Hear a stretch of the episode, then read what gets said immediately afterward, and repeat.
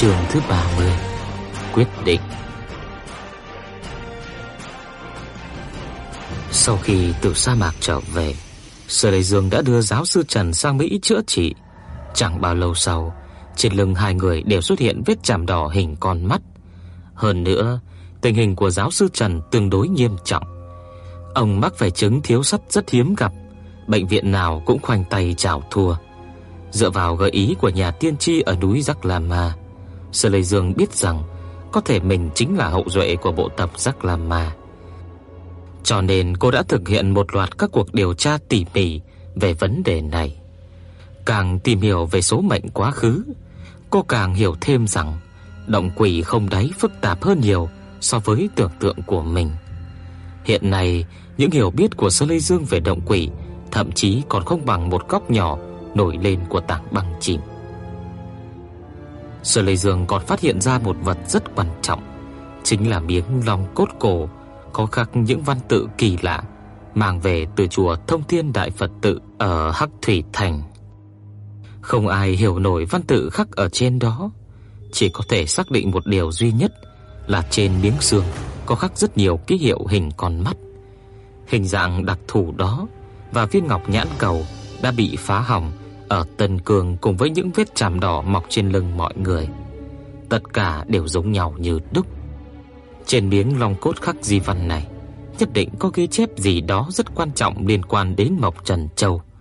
Nếu giải nghĩa được nội dung khắc trên đó, không chừng có thể tìm ra viên ngọc, bằng không sau này cả Sơ Lê Dương, Tuyền Béo và tôi trước lúc chết đều phải chịu đựng những nỗi đau đớn dày vò khi máu trong cơ thể dần đông lại thành một khối màu vàng đặc quánh. Còn trên người ông giáo sư bị suy sụp thần kinh, căn bệnh này đã bắt đầu phát tác. Có trời mới biết ông cụ còn cầm cự được bao lâu nữa. Từ khi từ Thiểm Tây trở về, tôi cứ ăn ngủ không yên, cũng là vì không biết trên lưng mình rốt cuộc đã mọc ra cái gì. Bây giờ Sơ Ly Dương đã chứng thực Quả nhiên vết chạm có liên quan đến tượng quỷ chết tiệt kia. Trong lòng ngược lại, bỗng cảm thấy yên tâm hơn chút ít. Nó cũng không đến nỗi đáng sợ như tôi tưởng tượng. Đời người như cây cỏ mùa thu, dẫu sao căn bệnh quái đản kia cũng phải mất nhiều năm nữa mới phát tác. Đến khi đó cùng lắm thì tôi cũng di cư sang Mỹ tránh nạn là xong. Chỉ có điều giáo sư Trần sẽ ra sao Lẽ nào lại dương mắt nhìn ông cụ, Cứ thế mà chết đi hay sao? Nhiều khi ta không thể tin rằng, Từ trong cõi vô minh, Cuộc đời đã có sự sắp đặt sẵn. Vừa hay trước đây không lâu, Ở Cổ Lam tôi may mắn biết được tin, Có ông giáo sư Tôn Đã giải mã được loại thiên thư lòng cốt này. Nội dung trong thiên thư được giữ rất kín, Giáo sư không chịu tiết lộ ra dù chỉ một chữ hơn nữa, người nắm trong tay phương thức giải mã thiên thư trên thế giới e rằng tạm thời chỉ có một mình giáo sư Tôn mặt thôi. Tôi kể lại đầu đuôi sự việc cho Sơ Lê Dương nghe. Giáo sư Tôn tuy không thấu tình đạt lý, lại kín mồm kín miệng, nhưng suy cho cùng, ông cũng là một người bình thường. Nếu cứ dập đầu năn nỉ, xin ông tiết lộ bí mật, Âu cũng không phải vấn đề lớn nhưng sau đó thì sao? Lần theo manh mối đó đi đổ đấu ư? Đổ lấy viên mộc trần châu to cỡ quả nhãn cầu kia ư? Đây không phải là chuyện dễ như đãi môi. Các bàn sơn đạo nhân đã tìm kiếm không biết bao nhiêu năm trời mà cũng không tìm thấy. Giờ trong mấy người chúng tôi đi tìm, có thể coi như trong tay không có một phần trăm chắc chắn nào. Không những thế, trong các ngôi mộ cổ nguy hiểm rình rập mọi nơi, làm không tốt có khi còn phải trả giá bằng mạng sống của mấy người. Như vậy thì lỗ hơn là lãi. Sở Lệ Dương thấy tôi trầm ngâm suy nghĩ, cho rằng tôi đang lo ngại chuyện tìm kiếm Mộc Trần Châu, liền cất tiếng hỏi: "Anh sao thế? Sợ rồi đúng không? Tôi chỉ cần khi nào tìm được manh mối, nhờ anh dẫn tôi đến đó. Lúc vào bên trong đổ đấu thì chỉ cần mình tôi là đủ rồi." Tôi cắt ngang câu nói của Sở Lê Dương. "Sao? Cô khinh người thế hả?"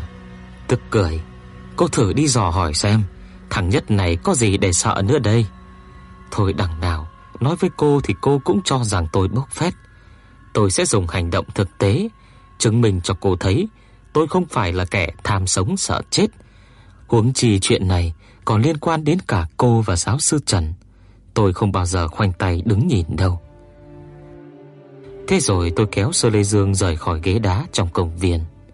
Sơ Lê Dương hỏi tôi định đi đâu. Tôi nói, Hai chúng ta ngồi đây suốt buổi chiều rồi. Giờ cũng chẳng sớm sủa gì nữa. Bọn tuyển béo đang chờ tôi Ở Phan Gia Viên. Giờ tôi qua bảo bọn họ thu dọn. Mai chúng ta sẽ đi thiểm Tây Tìm giáo sư Tôn. Dù ông già ấy có đồng ý hay không, Nhất định phải cậy bằng được miệng ông ta ra. Sau đó phải làm như thế nào? Thì cứ theo đó mà làm. Sơ Lê Dương thở dài nói với tôi "Hây, Anh thật đúng là dễ bị kích động. Nghĩ sao làm vậy? Nhưng chuyện này đâu có đơn giản như thế. Anh nói xem Vì sao giáo sư Tôn không chịu nói ra cơ chứ? Có phải ông ta sợ tiết lộ thiên cơ Sẽ đem lại hậu quả khó lường cho chính mình hay không? Tôi nói với Sơ Lê Dương Thật ra mà làm sao để giải thích cho người Mỹ các cô hiểu đây? Người Trung Quốc có những cách xử sự riêng, Rất khó giải thích. Đừng nghe những lời giáo sư tôn dọa nạt. Thật ra, Chẳng có gì ma quái trong chuyện này cả đâu. Theo kinh nghiệm của tôi, Chắc là ông già cổ hủ họ tôn này Đã bị bọn lãnh đạo bịt rồi. Sở Lê Dương lắc đầu không hiểu. Bịt gì cơ? Muốn giải thích rõ ràng cho Sơ Lê Dương những việc này quả không dễ chút nào. Tôi nghĩ ngợi một lúc rồi đáp. Tôi lấy ví dụ thế này. Giả sử Trung Nguyên có nhân vật quyền lực nào đó, nói rằng 1 cộng 1 bằng 3. Sau đó giáo sư Tôn đã tìm ra một kết quả chính xác hơn là 1 cộng 1 bằng 2. Thế nhưng vị đức ông nói trước 1 cộng 1 bằng 3 là một vị có quyền có thế. Cho nên dù ông ta sai mười mươi nhưng cũng không cho phép có người dị nghị. Giáo sư Tôn có lẽ phát hiện ra trên miếng lòng cốt kia có nội dung trọng đại nào đó có thể thay đổi thời cuộc, không phù hợp với giá trị quan và thế giới quan đang tồn tại lúc này. Cho nên đã bị các vị lãnh đạo ra lệnh phải im hơi lặng tiếng, không được tiết lộ với bất kỳ ai. Thành ra mới trở nên quái đản như thế. Nhưng tôi thấy có vẻ ông ta nín nhịn đã lâu, Nên có vẻ điên tiết lắm rồi đấy. Kế hoạch của tôi là trước tiên Tìm giáo sư Tôn hỏi cho ra nhẹ. Nếu như những điều khắc trên lòng cốt kia Không có manh mối nào về Mộc Trần Châu Thì đành chịu. Nhưng nếu có, Đa phần cũng sẽ giống như dự đoán của người Giác La Ma trước đây. Viên ngọc đó rất có thể đang nằm trong một ngôi mộ cổ nào trước đây từ trước tới nay, tôi vẫn luôn nung nấu một ý tưởng lớn lao, đó là dựa vào bản lĩnh của mình đi đổ một cái đấu thật lớn, phát tài to, sau đó rửa tay gác kiếm, bằng không kỹ thuật phân kim định huyệt không có đất dụng võ, thành quả bao năm đổ xuống sông xuống bể cả, như thế thì đáng tiếc lắm. Trước mặt chính là một cơ hội thích hợp, cứu người nhân thể cũng là cứu mình vừa hay lại trả được món nợ nhân tình cho Sơ Lê Dương.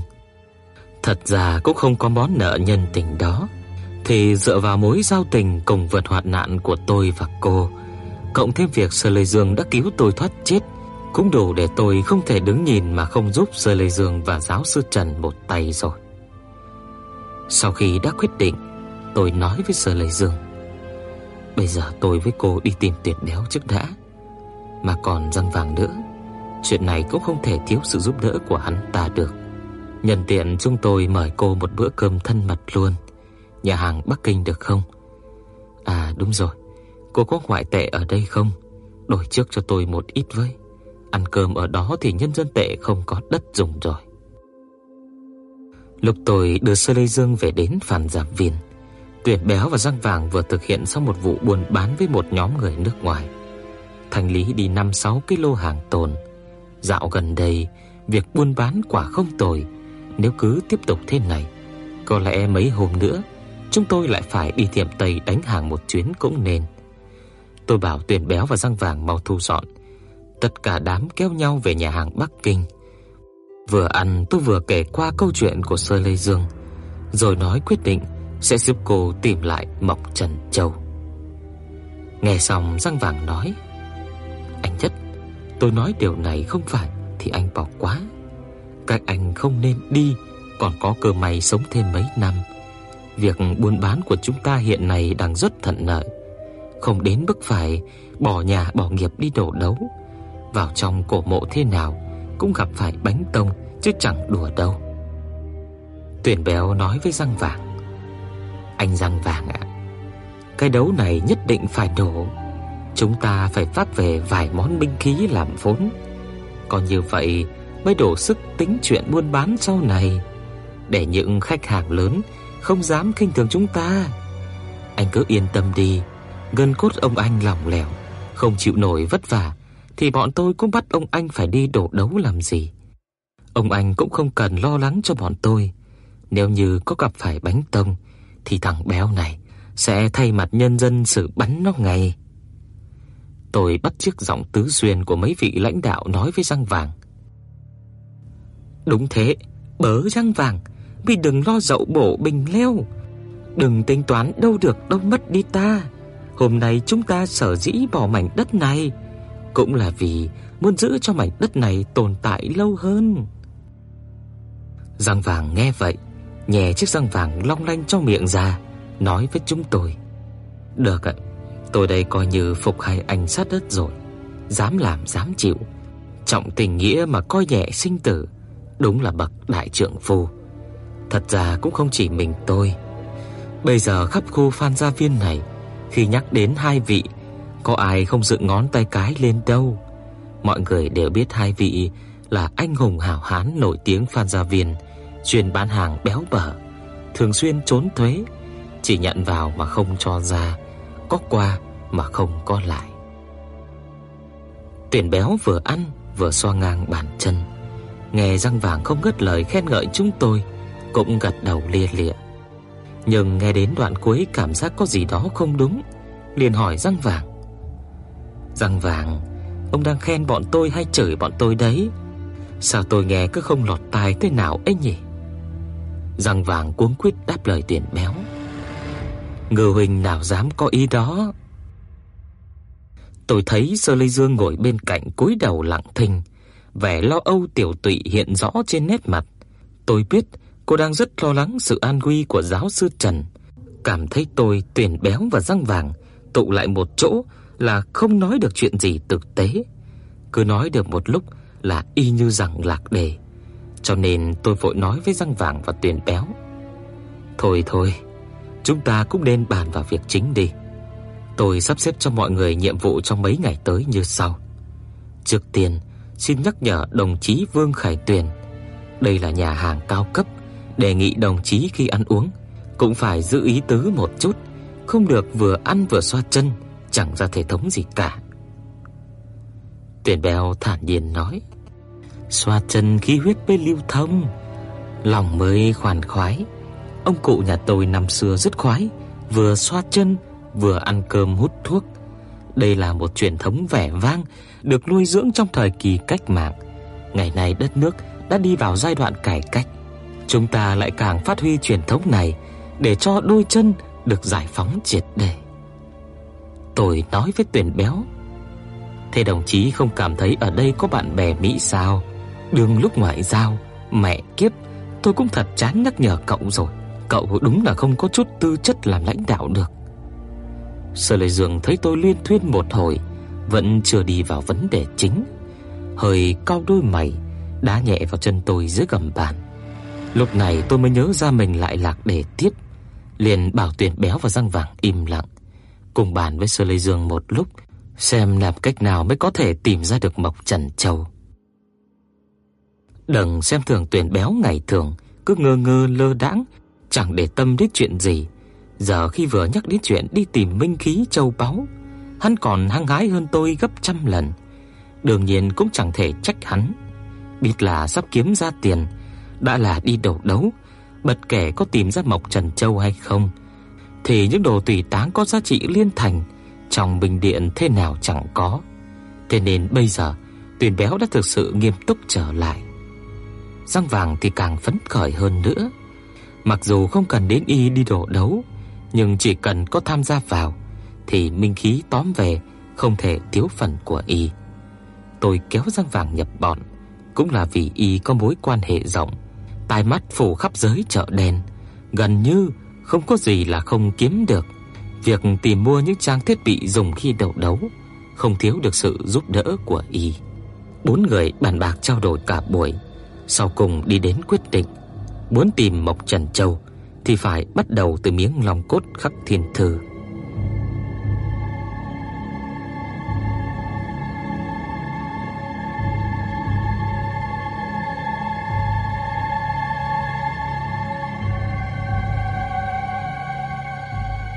Điều cần làm lúc này là cầm bản in dập đến Thiểm Tây, tìm giáo sư Tôn, có chết cũng phải moi được thông tin về nội dung được ghi chép trên đó.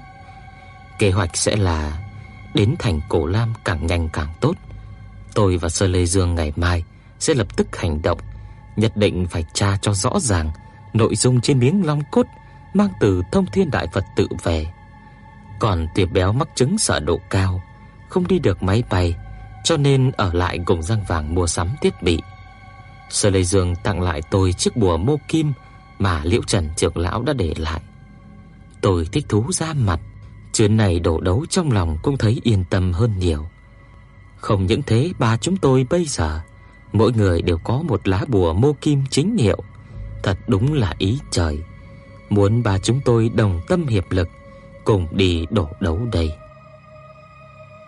Ngoài ra Sơ Lê Dương còn mang theo vô số những máy móc các mô kim hiệu ý thường dùng khi đổ đấu mà ông ngoại để lại, bao gồm ô kim cang, dây buộc xác, thám âm trảo, xẻng tuyền phong, khói tầm long, gói phong vân, hương nhuyễn thể, găng tay mỏ sắc, hắc địa huyền châu, gương âm dương, đấu mực, đinh gỗ đào, hắc triệt tử, dày thủy hóa, vân vân. Còn có cả phương thuốc mật truyền do phái Mộ Kim hiệu ý chế giản nữa. Đối với chúng tôi, những thiết bị của các mô Kim hiệu ý dựa vào hàng trăm hàng nghìn năm kinh nghiệm và kỹ thuật chế tạo ra đều là những báu vật vô giá. Còn những thứ chúng tôi chỉ nghe nói đến chứ chưa từng một lần được thấy tận mắt. Còn những công cụ truyền thống này cộng thêm những thiết bị mà chúng tôi vẫn thường sử dụng mà Giang Vàng và Tuyệt Béo đang chuẩn bị, như xẻng công binh, đèn pin, la bàn chuyên dụng, dao găm, đồng hồ chịu nước, mặt nạ phòng độc, diêm chống nước, mũ leo núi, đèn pin đội đầu, pháo hòa pháo sáng, cồn khô, túi ngủ, bình lọc nước, kính viễn vọng, nhiệt kế áp kế, hòm cấp cứu, các loại dây thừng chốt an toàn, vân vân thì bất kể đi đâu cũng có thể ứng phó kịp thời. Nếu rơi vào những tình huống đặc biệt, cần phải có những trang thiết bị đặc biệt, chúng tôi sẽ bổ sung sau. Sẻng công binh, tốt nhất là tìm sẻng chuyên dụng của quân đội Đức trên địa hình đồi núi trong thế chiến thứ hai mà chúng tôi vẫn hay dùng trước đây. Nếu như không có thì có thể thay thế bằng loại của lục quân Mỹ cũng được. Về dao găm thì chỉ dùng hàng của Liên Xô. Chúng tôi đã dùng rất quen tay dao găm của Nga sản xuất, vì các loại dao găm đều có tính năng và kiểu dáng khác nhau. Nếu dùng để cắt đồ và phòng thân lúc cận chiến thì loại dao găm chuyên dụng dùng cho lính nhảy dù 106 của Liên Xô là tiện lợi nhất. Còn những thiết bị vừa là công cụ, vừa là vũ khí như thế này thì cũng không cần đến súng đạn. Chỉ có điều những bài học trước đây đã dạy cho chúng tôi một điều, thất bại thường bắt nguồn từ việc khinh địch. Trong nghề đổ đấu, kinh nghiệm quan trọng hơn nhiều so với trang thiết bị vũ khí. Nếu không có đủ kinh nghiệm và sự mưu trí dũng cảm thì cho dù trang thiết bị có đầy đủ đến đâu cũng có thể mất mạng như trời. Từ dã nhân cầu ở Khắc Phong khẩu đến thành cổ tinh tuyệt trên sa mạc rồi lại mộ lồng trong mộ ở mê động lòng lĩnh. Tuy ngôi mộ ở dã nhân câu chỉ là ngôi mộ của một vị tướng quân bại trận, chuyến đi đến thành cổ tinh tuyệt, có người của đội khảo cổ đi cùng nên cũng không thể coi là đi tổ đấu. Mộ trong dãy Long Lĩnh lại là một ngôi mộ rỗng. Nhưng sự trải nghiệm sau hai lần thâm nhập vào các ngôi mộ cổ đó có thể coi là những kinh nghiệm quý báu vô cùng. Cổ mộ quy mô lớn được coi như biểu tượng kiến thức đời người của tầng lớp có nhiều đặc quyền trong xã hội cổ đại. Đối với người xưa, nó mang một ý nghĩa hết sức đặc biệt. Trong những lăng mộ này, ngoài quan đồng quách sắt ra, người ta còn trữ nước tích cát, bố trí cạm bẫy khắp nơi, càng có vô số những nguy hiểm mà không lường trước được. Cho nên trước đó cần phải chuẩn bị kỹ lưỡng, cố gắng tính toán tất cả những khả năng có thể xảy ra. Sau khi tính toán xong xuôi mọi việc, cả nhóm rút về nghỉ ngơi. Sáng hôm sau chúng tôi chia ra hành động. Tôi và Sơ Lê Dương đáp chuyến bay đi Tây An, sau đó bắt xe đến chỗ đoàn khảo cổ của giáo sư Tôn ở huyện Cổ Lam. Nhưng ở Cổ Lam lại xảy ra một việc mà chúng tôi không liệu trước. Giáo sư Tôn đã rời khỏi nhà nghỉ của huyện. Giáo sư Tôn thường xuyên đóng quân ở Cổ Lam, phụ trách việc thu thập cổ vật có liên quan tới văn tự cổ. Nếu ông không ở huyện thành thì chắc chắn đã về nông thôn công tác, muốn tìm cũng không dễ chút nào. Thật không ngờ bước đầu tiên trong kế hoạch đã không thuận lợi rồi.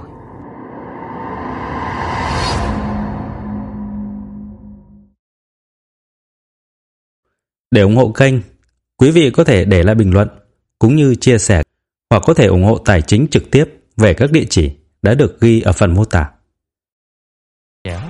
MC Nguyễn Thành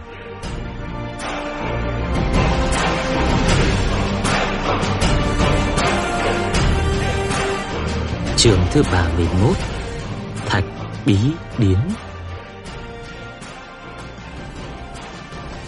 Ông liều nói với chúng tôi, Nhóm của giáo sư Tôn cũng vừa mới đi qua thạch bí điếm độ nửa ngày.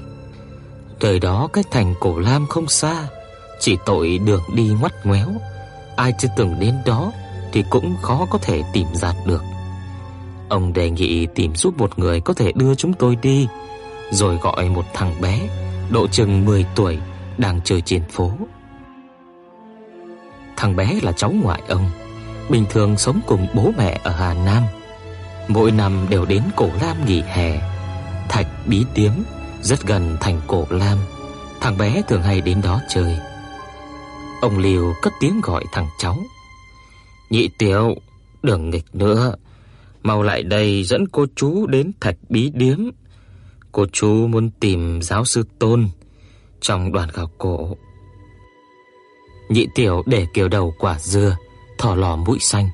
Còn lại nó mới vật lộn với lũ bạn xong, Nên khắp mình mẩy toàn đất. Thấy ông ngoại giao nhiệm vụ dẫn đường cho chúng tôi, Liền đưa tôi và Sơ Lê Dương đi thạch bí điếm. Đường đi đến thạch bí điếm quả rất ngoằn mèo lắt léo. Cả đoạn đường toàn ngã rẽ gấp khúc. Nhị tiểu nói với chúng tôi rằng Đoạn đường vốn đi không xa Chỉ mỗi tội hơi khó đi Vượt qua được cái dốc cao nhất phía trước Là đến nơi Sở Lệ Dương thấy đứa trẻ lem nước bẩn thỉu thì không chịu nổi, liền rút khăn tay ra lau nước mũi cho nó, vừa dịu dàng hỏi: "Cháu tên Nhị Tiểu phải không? Vậy họ cháu là gì?" Tiểu Nhị lấy tay quệt mũi nói: "Cháu tên Nhị Tiểu, họ Vương, Vương Nhị Tiểu." Tôi nghe tên thằng bé rất có ý nghĩa, liền trêu nó: "Cháu tên Vương Nhị Tiểu." Vậy chắc cháu không coi hai ta là giặc Nhật Dẫn vào vòng mai phục đấy chứ Thằng bé ngơ ngác hỏi tôi Chú ơi Vòng mai phục là gì thế ạ à? à mà cô kia là gì của chú thế Sao cô ấy xinh thế Tôi đưa mắt liếc trộm Sơ Lê Dương đang đi phía đằng sau Liền thầm thì với thằng bé. Xinh đẹp cái gì? Thằng nhóc này, Còn bé mà đã học đâu mấy thói hư tật xấu đó rồi. Cô ấy là vợ chú, Khó tính lắm đấy. Ngoài chú già Không cho ai nhờn đâu. Tốt nhất là cháu đừng chọc giận cô ấy nhé. Sơ Lê Dương đi đằng sau. Mặc dù tôi nói rất nhỏ, Vẫn bị cô nàng nghe thấy nửa câu cuối liền hỏi, Anh vừa bảo ai đừng chọc giận ai cơ?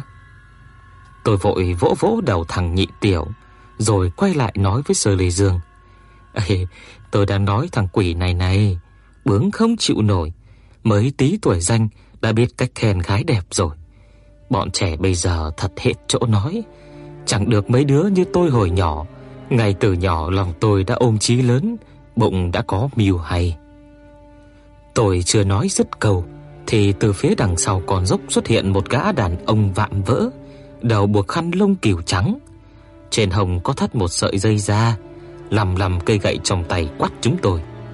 Đứng lại, cái gú gì ở đây? Chúng bay có phải người Nhật không? Tôi bị tay nông dân làm cho giật thót mình, mặc dù đây là một hẻm núi, nhưng đang giữa thanh thiên bạch nhật thế này mà vẫn có bọn sơn tặc xuất hiện cướp bóc sao?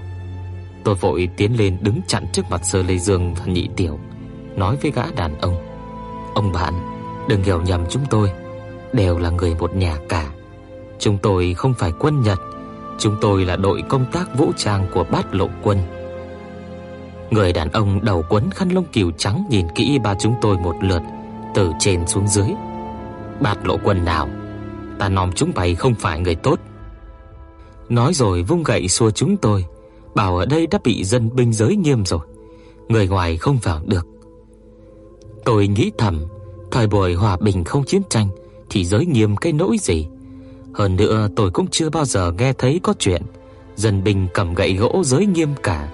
Thằng ôn này chẳng lẽ điên rồi chắc. Nghĩ vậy tôi liền sắn tay áo, định rằng lấy cây gậy trên tay hắn ta để phòng gã nông phu lỗ mãng này có thể gây thương tích cho chúng tôi. Tôi đang định ra tay, nào ngờ gã nông dân tự xưng là tổ trưởng tổ dân binh, Thạch Bí Điếm lại quen nhị tiểu. Thì ra nhị tiểu thường đến chơi với con trai anh ta, như vậy thì đôi bên không cần động tay, bình tĩnh đứng lại nói chuyện. Tay đội trưởng dân binh nói năng thô lỗ, giọng địa phương lại rất nặng, lại nhải cả ngày trời, tôi mới hiểu được đại khái sự việc.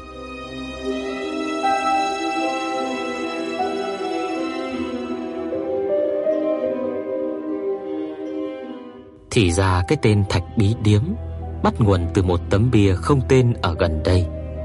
Tấm bia đá hết sức cao lớn, lừng lững giữa trời. Cũng chẳng ai biết nó là di vật từ thời nào chiều nào, trải qua không biết bao nhiêu nắng mưa. Đến nay những chữ viết khắc bên trên đã bị bào mòn đến độ không còn nhận ra hình dạng gì nữa. Nhắc đến Thạch Bí Điếm thì điều nổi tiếng nhất lại không nằm ở tấm bia đá mà phải nói đến một tiệm bán quan tài lâu đời ở trong thôn. Những vùng lân cận trong vòng 10 dặm đổ lại, bao gồm cả thành Cổ Lam, chỉ có duy nhất một tiệm đóng quan tài này.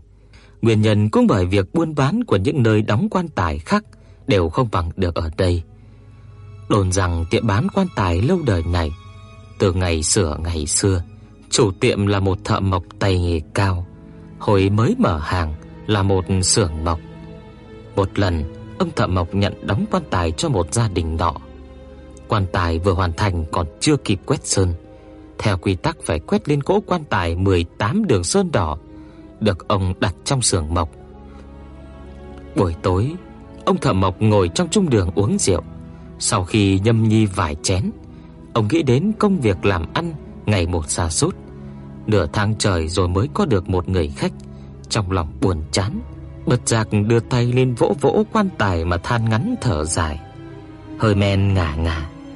Trong vô thức, ông thợ mộc chui vào chiếc quan tài ngủ lúc nào không hay. Đêm hôm đó, ông thợ mộc nằm mơ. Ông mơ thấy từ trong quan tài tỏa ra một luồng khí lạnh, khiến cho toàn bộ cơ thể ông run lên cầm cập, giống như bị rơi vào trong động băng. Đột nhiên có tiếng gõ cửa gấp gáp, khiến ông choàng tỉnh giấc. Mở cửa ra xem, thì ra là một người dân cùng thôn. Gia đình anh ta có người vừa mới qua đời, nên vội đến xưởng mộc của ông đặt đóng quan tài. Thật hiếm có dịp công việc chưa hoàn thành, đơn đặt hàng mới đã đến. Trong lòng ông tuy vui mừng khôn tả, nhưng không dám để lộ ra ngoài. Dù sao thì công việc này cũng là giúp người ta đóng quan tài cho người thân vừa mất. Gương mặt chí ít cũng phải biểu lộ sự đau xót cảm thông. Để biểu lộ sự thương cảm với gia cảnh của người khách, ông thợ mộc lại thuận tay vỗ nhẹ lên cỗ quan tài còn đang dang dở, sau đó nhận tiền đặt cọc, và bắt đầu bận rộn với công việc. Ngày mới vừa bắt đầu, ông thợ mộc đang bận bịu với công việc, đột nhiên lại có khách đến đặt đóng quan tài. Chuyện này thật là kỳ lạ. Thôn này mỗi năm nhiều nhất cũng chỉ chết có độ chục người. Trong một khoảng thời gian ngắn ngủi mà đã có những hai người vừa mới qua đời là sao? Ông thợ mộc càng nghĩ càng thấy có gì không ổn, nhớ lại giấc mơ đêm hôm trước. Lẽ nào những người này qua đời đều là do ông ta đập tay lên chiếc quan tài kia? Sau đó ông lại thử đập tay lên cố quan tài kia một lần nữa. Mới chưa tối quả nhiên lại có thêm một người nữa vừa mới chết. Ông thợ mộc vừa ngạc nhiên vừa vui mừng. Ngạc nhiên vì rốt cuộc không biết đã xảy ra chuyện gì. Tại sao chỉ cần đặt tay lên quan tài là quanh vùng lại có một người chết đi. Còn vui mừng là vì từ nay không phải lo việc làm ăn ế ẩm nữa rồi. Ông Thẩm Mộc vốn là kẻ nghèo kiết xác, cho nên lúc này không còn để ý đến tính mạng của người khác nữa. Lẽ nào chỉ vì những người dưng nước đã này mà bỏ đi cơ hội làm giàu sao? Đương nhiên là ông không từ bỏ. Mỗi khi thấy công việc nhiều quá làm không nổi, ông đến những tiệm bán quan tài khác mua mấy cỗ quan tài đóng sẵn về bán. Từ đó trở đi, xưởng mộc của ông chuyển sang xưởng đóng quan tài. Không những vậy, ông còn phát hiện ra một bí mật. Khi ông đập tay lên cỗ quan tài vẫn còn dang dở, càng đập mạnh bao nhiêu thì nơi có người chết càng cách xa bấy nhiêu. Tiền kiếm được từ người chết quả là quá dễ dàng. Ông kiếm tiền càng nhiều, bụng dạ lại càng trở nên đen tối. Ông thôn tính những tiệm đóng quan tài lân cận, chỉ cần vỗ hai phát lên cỗ quan tài bán thành phẩm ở đó, có thể ngồi chờ đếm tiền. Nhưng ông cũng không dám đập liên tiếp, ai mà biết được có chuyện gì đang xảy ra ở đây. Bí mật này ông cũng không bao giờ tiết lộ ra bên ngoài. Nhưng rồi cái kim trong bọc lâu ngày cũng lòi ra. Bí mật trong cửa hàng đóng quan tài của ông vẫn bị mọi người phát hiện.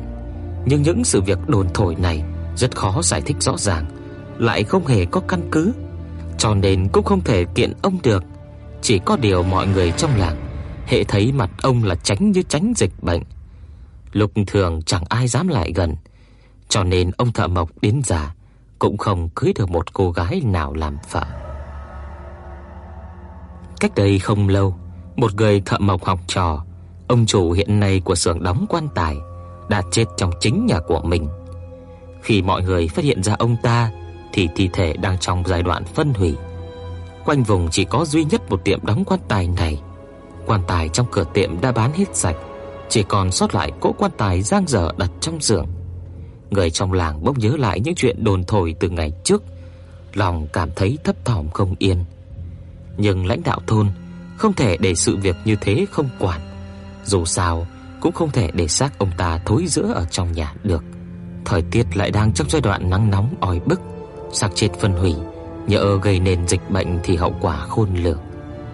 Mặc dù thời đó bắt đầu thi hành hình thức hỏa táng, nhưng quan niệm mộ táng ăn sâu vào trong tâm khảm của người nông dân. Trưởng thôn liền triệu tập những dân binh gan dạ, dùng bao vải gói xác chết lại, chuẩn bị đặt vào trong cỗ quan tài giang dở đem đi mai táng.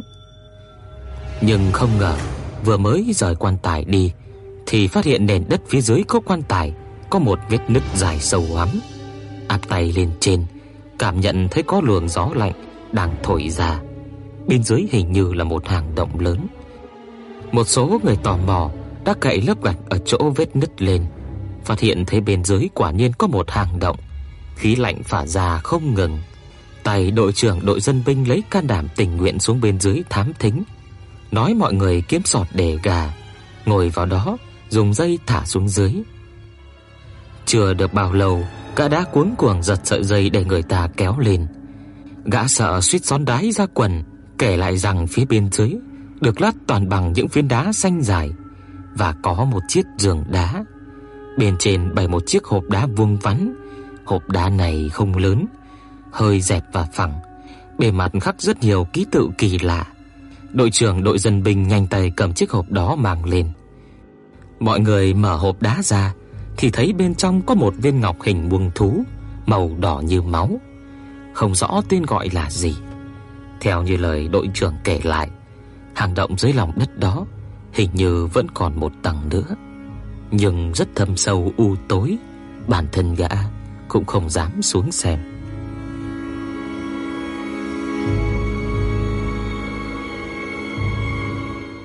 Do cán bộ thôn cũng có mặt ở hiện trường, sự giác ngộ của người dân được thể hiện rất cao.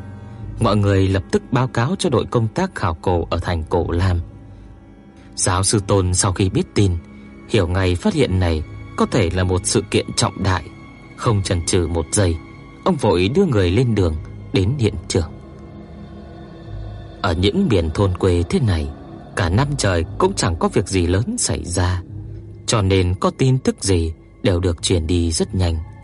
Ngày đến người ở trên huyện cũng mò xuống hóng chuyện. Để giữ trật tự chung, giáo sư Tôn đề nghị dân binh trong thôn ngăn cản những người dân vùng khác đến xem, không cho họ vào bên trong. Bởi phạm vi và quy mô cũng như bối cảnh của hang động đều chưa được điều tra rõ ràng, nhớ bị người ngoài phá hỏng thì tổn thất đó khó có gì bù đắp được. Thế nên tay đội trưởng đội dân binh mới giơ lông gà làm hiệu lệnh, sai người canh ở khắp các lối vào, tuyên bố bản thôn đang trong tình trạng giới nghiêm. Vì thế mới chặn tôi và Sơ Lê Dương lại trả hỏi. Nghe giọng điệu của con người này, tôi hiểu đối với hạng người tiểu nông như gã ta không được quá cứng nhắc, bèn dùng lời lẽ ngon ngọt khen ngợi gã, sau đó giải thích. Đồng chí đội trưởng này, chúng tôi đều là người quen biết của giáo sư Tôn, vì có việc gấp nên mới đến tìm ông ấy. Đồng chí xem xét rồi cho chúng tôi qua đi. Nói đoạn tôi rút 5 tệ nhét vào tay viên đội trưởng. Viên đội trưởng đội dân binh cầm tiền, nhưng chưa kịp nhìn xem tờ tiền mệnh giá bao nhiêu thì bỗng có một người từ trong thôn chạy ra, nói ông cán bộ già dẫn đầu đoàn khảo cổ đã chết.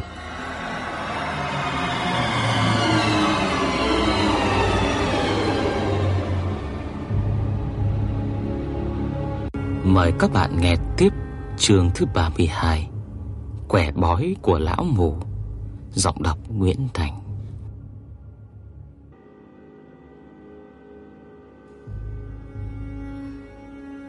Người nông dân chạy đến thông báo tình hình cho đội trưởng, Nói ông cán bộ già trong đội khảo cổ đã chết. Tôi và Sơ Lê Dương nghe mà như sấm nổ bên tai. Ông cán bộ già kia Chỉ sợ không phải ai khác, Mà quá nửa chính là giáo sư Tôn chúng tôi đang muốn tìm. Ông ta mà chết thì đại sự của chúng tôi coi như đi tăm. Tại sao sớm không chết, muộn không chết mà lại chết ngay lúc quan trọng nhất thế này cơ chứ? Nghe người nông dân tiếp tục báo cáo lại tình hình, thì ra đội khảo cổ lần này chỉ có hai người đến. Họ nhờ dân làng dùng sọt đưa xuống hang động bên dưới sườn đóng quan tài, xem dưới đó rốt cuộc là có thứ gì. Hai người xuống dưới đã hơn một tiếng đồng hồ, có hét gọi thế nào cũng không thấy động tĩnh gì. Trưởng thôn lo bọn họ gặp phải chuyện gì, định cho một vài người gan dạ xuống tìm kiếm, nhưng mọi người đều sợ đến bụt rùn chân tay. Liên tưởng đến truyền thuyết về xưởng đóng quan tài, nhất thời e sợ, đều hết sức hoang mang, chẳng người nào chịu xuống đó tìm hết cả. Lại còn kháo nhau cái hang này 10 phần, chắc 8 là thông xuống âm tào địa phủ. Xuống dưới đó rồi thì đừng hòng mà lên được. Chỉ có duy nhất đội trưởng đội dân binh, chính là gã đàn ông to cao lực lưỡng này, đã từng xuống dưới đó một lần, không còn cách nào khác, trưởng thôn đành cử người đi tìm gã quay về giúp một tay. Đội trưởng đội dân binh lần trước xuống dưới ấy, chẳng qua cũng chỉ là liều già hào hán một phen. Giờ nhớ lại cái hang động lạnh lẽo tối tăm đó, đang đứng dưới trời nắng chang chang mà toàn thân gã vẫn run lên cầm cập.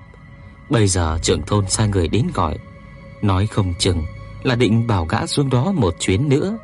Nghĩ đến đây, tay đội trưởng bỗng giật thót mình, thầm than thân trách phận, định quay người bước đi. Nhưng thế nào cũng nhấc không nổi chân lên. Sở Lệ Dương thấy đây là một cơ hội, bèn đưa mắt ra hiệu với tôi. Tôi tầm hiểu ý, đằng nào giáo sư Tôn cũng ở trong hang động ấy, sống chết không rõ thế nào. Chúng tôi sống gặp người, chết nhìn xác, cần phải mạo hiểm xuống dưới đó cứu ông ta lên. chứ không chỗ này hoang sơ hẻo lánh, đợi được người khác đến cứu thì ông ta khẳng định đã tỏi đời rồi. Thế nên tôi vội kéo tay đội trưởng lại nói: "Đồng chí đội trưởng, thì ra người anh hùng đầu tiên xuống hang động chính là anh. Hành động quả cảm đó chỉ có những bậc phi thường mới làm được. Có thể bắt được tay đồng chí, quả là một vinh dự lớn đối với tôi." Tay đội trưởng tuy thô kệch nhưng lại hết sức háo danh, nếu không gã đã không dở cái trò giới nghiêm ra làm gì. Thấy tôi không tiếc lời khen ngợi như vậy, trong lòng lấy làm phấn khởi vô cùng. Rèn sắt phải nhân lúc còn nóng, tôi thừa cơ nói tiếp. Tôi cũng biết cái loại hàng ngầm đó rồi. Dù đồng chí là hào hán thân thể rèn từ sắt thép mà ở trong hang lâu cũng không chịu nổi khí lạnh âm hàn bên trong ấy đâu. Mà đồng chí đã xuống hang ngầm đó tám hiểm một lần rồi. Và lại chúng tôi và giáo sư Tôn trong đội khảo cổ chính là cái ông già còng lưng sắp hói hết cả đầu ấy, vốn là chỗ thần quen. Vậy chi bằng đồng chí dẫn cho chúng tôi qua bên đó. Tôi thay đồng chí xuống dưới một chuyến.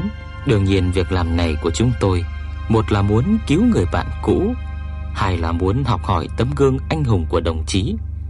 Mà không chỉ có mình tôi cần học hỏi đồng chí đâu, tôi còn phải tuyên truyền cho nhân dân toàn quốc phải mở một cuộc vận động oanh oanh liệt liệt tuyên truyền mọi người học tập theo tấm gương đồng chí nữa. Cho nên giờ đồng chí mau đưa chúng tôi đến xưởng đóng quan tài trong thôn với. Tay đội trưởng có vẻ khó nghĩ. Người người anh em, tôi thì không phải tôi không chịu để người anh em vào thôn, chỉ có điều tổ chức đã giao trách nhiệm cho chúng tôi hôm nay không được để người ngoài vào thôn. Tôi nghe và thấy bốc hỏa trong lòng, mà mẹ cái thằng thân lửa ưa nặng này đã cho tiền gói lại, nói ngon ngọt rồi mà vẫn không cho ông vào. Thế thì ông đây cũng không khách sáo nữa. Tôi tóm lấy cây gậy của tay đội trưởng, vênh mặt để nói với gã. Anh có thấy cái cô đứng sau lưng tôi đây không? Cô ấy là đặc phái viên của Mỹ đấy. Nói thật cho anh biết, Chúng tôi là người của Sở Hợp tác Trung Mỹ. Nếu anh còn tiếp tục làm lỡ dở chuyện lớn của chúng tôi, cô ấy sẽ đến làm việc với Bộ Ngoại giao nước ta để tổ chức cắt luôn cái ghế đội trưởng dân binh của anh đi luôn đấy. Tôi nói cho anh biết nhé, con bà nó ít nhiều gì thì anh cũng là cán bộ nhà nước, mà sao không biết trên dưới gì cả. Anh không thấy cô ấy sắp hết kiên nhẫn rồi sao? Đây cũng là do cô ấy để mặt tôi thôi đấy nhé. Nếu chẳng phải tôi khâm phục anh cũng là một trang hảo hán thì cũng chẳng nói ra những chuyện như này làm gì đâu. Rốt cuộc anh có để cho chúng tôi vào hay không đây? Tay đội trưởng nghe mà hoang mang bối rối, mặc dù cũng không hiểu tôi nói thế là có ý gì, nhưng nghe nói chúng tôi có thể gặp lãnh đạo nào đó cấp trên để tổ chức xử lý mình thì lập tức nhũn ra, vội đồng ý cho chúng tôi vào thôn. Tôi móc ra hai tệ cho thằng cháu ngoại của ông Lưu, bảo mua kẹo mà ăn, còn dặn nó trên đường đừng có mải chơi, rồi dục đó mau về nhà. Tôi và Sơ Lê Dương cũng không dám chần chừ lâu, vội cùng tay đội trưởng đi vào thôn Thạch Bí Điếm phía sau còn dốc. Vừa vòng qua đoạn dốc, một không gian thoáng đãng liền hiện ra trong tầm mắt. Thì ra thôn Thạch Bí Điếm này nằm ở một bồn điện nhỏ Xung quanh toàn là đồi núi Nơi đây được ông trời yêu đãi Môi trường địa lý hết sức thuận lợi Mùa khô đến Các bồn địa nhỏ kiểu này Do nguyên nhân khí áp Nên không bao giờ thiếu nước những khi nước sông Hoàng Hà dâng cao Nơi này được núi non bốn bề bao bọc Tạo thành một lá chắn tự nhiên Dân số ở thôn Thạch Bí Điếm cũng không ít Tính sờ sờ Ngót nghét năm sáu trăm hộ đứng từ trên đỉnh dốc nhìn xuống, toàn cảnh thôn ấp hết sức ngay ngắn đều đặn. Đi thêm một đoạn không xa, liền trông thấy trên một sườn núi có dựng tấm bia đá khổng lồ. Năm ấy đến tham quan bia vô tự trên núi Thái Sơn, đã thấy vô cùng to lớn rồi, mà tấm bia ở thạch bí điếm này không nhỏ hơn bia vô tự là mấy. Tự tích khắc trên bia đá đã bị bào mòn từ lâu, nhìn từ xa trông như một hòn phiến đá to lớn đâm thẳng lên trời. Dưới tấm bia là một bức tượng mãnh thú không đầu, nhìn hình dáng thì có phần giống con tỷ hí. nhưng tôi cũng chưa dám chắc lắm. Tôi và Sơ Lê Dương bác vội đi cứu giáo sư Tôn. Giữa đường thấy tấm bia đá kỳ lạ này, không né nổi đưa mắt nhìn thêm mấy lượt, nhưng rốt cuộc cũng không thể đoán được lai lịch của bia đá. Sơ Lê Dương hỏi tôi: "Bia này không giống bia mộ lắm, anh nhìn xem, quanh đây có thể có cổ mộ được không?" Tôi vừa đi, vừa ngắm nhìn tứ phía. Hoàn cảnh ở đây không quá tồi, khí hậu ôn hòa, rất thích hợp cho con người an cư, nhưng xung quanh đều là núi non rời rạc, không thành cách cục, không ra hình ra thế, không giống nơi có cổ mộ lắm.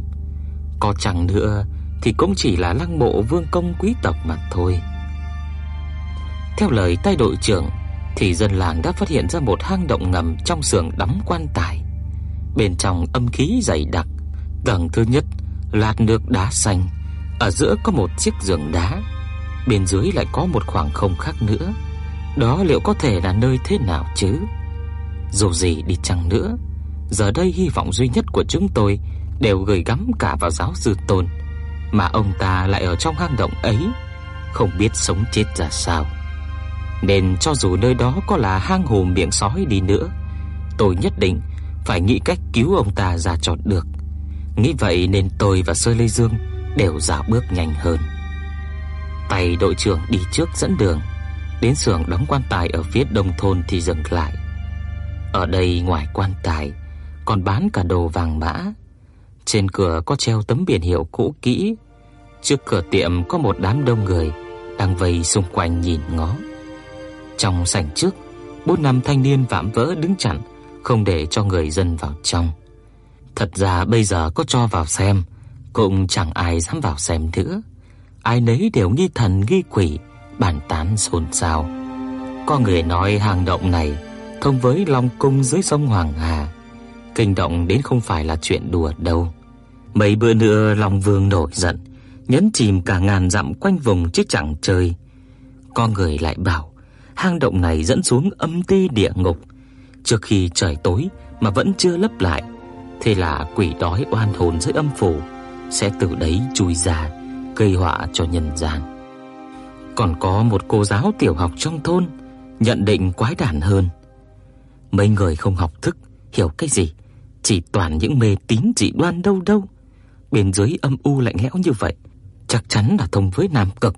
Một lúc nữa băng tuyết ở đầu bên kia địa cầu ập đến đây, nhấn chìm tất cả lũ người mê tín các người đó. Mấy vị chức sát lớn nhỏ trong thôn đang cuống cuồng chạy qua chạy lại. Hai nhà khảo cổ trên tỉnh xuống, vào trong hang ngầm mà không thấy động tĩnh gì. Chiếc giỏ kéo lên cũng trống rỗng, lại chẳng có ai dám xuống thăm dò. Sau lãnh đạo cấp trên trách xuống, quả thật khó mà thoát tội. Mấy người bọn trưởng thôn đang không biết phải xử lý ra sao thì thấy đội trưởng quay lại. Tay đội trưởng này là người gan dạ nhất thôn, thôi thì mọi người đều không dám xuống, thì cũng chỉ còn cách đề nghị đội trưởng xuống trước mở đường vậy.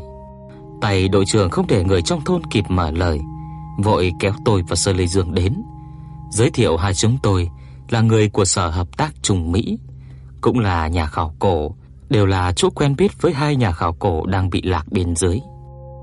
Trưởng thôn vội vàng ôm chặt lấy tôi. Rất mừng được gặp đồng chí. Chúng tôi mong hai vị như nắng hạn trong mưa, cuối cùng cũng gặp được người tổ chức phái xuống rồi. Rồi ông bắt đầu kể lể một lô những khó khăn trước mắt. Không phải hội đồng nhân dân thôn không muốn cứu người, chỉ tội dân trong làng đều bị truyền thuyết về xưởng đóng quan tài làm cho kinh hồn bạt vía hết cả. Trong thôn vốn cũng có một đội dân binh, nhưng từ năm 78 trở đi, biên chế chưa bao giờ đủ người. Tính lên tính xuống, cũng chỉ còn lại một đám ô hợp 7-8 người, đều không được đào tạo chính quy gì, gặp phải tình huống bất ngờ như hôm nay, thật tình là không biết đối phó ra sao nữa. Nếu đồng chí được thượng cấp phái đến đây, vậy thì đội dân binh xin nghe các vị chỉ đạo. Tôi đã hiểu rõ ý của trưởng thôn, ông ta định đổ hết toàn bộ trách nhiệm lên đầu tôi. Bây giờ tôi cũng không có nhiều thời gian để mà so đo với ông ta làm gì vội bước vào trong xem xét hang ngầm bên dưới. Gạch dưới sàn nhà đã bị nạy lên gần hết, lộ ra một khe hở lớn. Bên trong tối đen như mực, cũng chẳng biết được là sâu bao nhiêu mét nữa. Không có trang thiết bị nào trong tay, chỉ dựa vào sức tôi và Sơ Lê Dương xuống dưới cứu người thì quả thật quá khó khăn, cần phải có người giúp sức mới được. Tôi nói với trưởng thôn tìm một người nhanh nhẹn, chạy lên huyện cầu cứu viện binh, bất kể là công an cũng được, cảnh vệ cũng xong, cả nhân viên y tế nữa, nói bọn họ đến càng nhanh càng tốt. Tuy nhiên muốn điều động được các cơ quan chức năng ở vùng thôn quê này phải thỉnh thị qua rất nhiều cấp, cực kỳ phức tạp, hiệu suất làm việc cực thấp, cũng không thể chỉ trông mong họ đến kịp thời được. Tôi biết nhóm của giáo sư Tôn đã xuống dưới đó được khá lâu. Nếu thật sự có nguy hiểm gì, quá nửa là đã thiệt mạng từ lâu rồi. Giờ chỉ còn cách cầu xin sư tổ phù hộ rằng bọn họ chỉ bị lạc bên trong đó mà thôi. Có như vậy, chúng tôi muốn xuống dưới cứu người cũng còn chút hy vọng. Song hấp tấp vội vàng, chỉ tổ hỏng việc. Lần này không thể hành động tùy tiện được nữa, bởi vậy càng cần chuẩn bị chu đáo. Nếu để xảy ra sự cố gì thêm, mọi chuyện sẽ phiền phức to. Sau đó tôi bảo tay đội trưởng tập hợp đội dân binh lại, kể cả anh ta thì tổng cộng có 8 người. Ai nấy đều cầm đuốc và thương hồng anh xếp thành một hàng ngang. Tôi đứng trước mặt họ nói: "Các đồng chí, hai đồng chí của chúng ta đang gặp nạn phía dưới kia. Chút nữa thôi, tôi sẽ dẫn các đồng chí xuống dưới đó cứu người. Đề nghị mọi người hãy nghe theo sự chỉ huy của tôi, không cần phải lo lắng nhiều.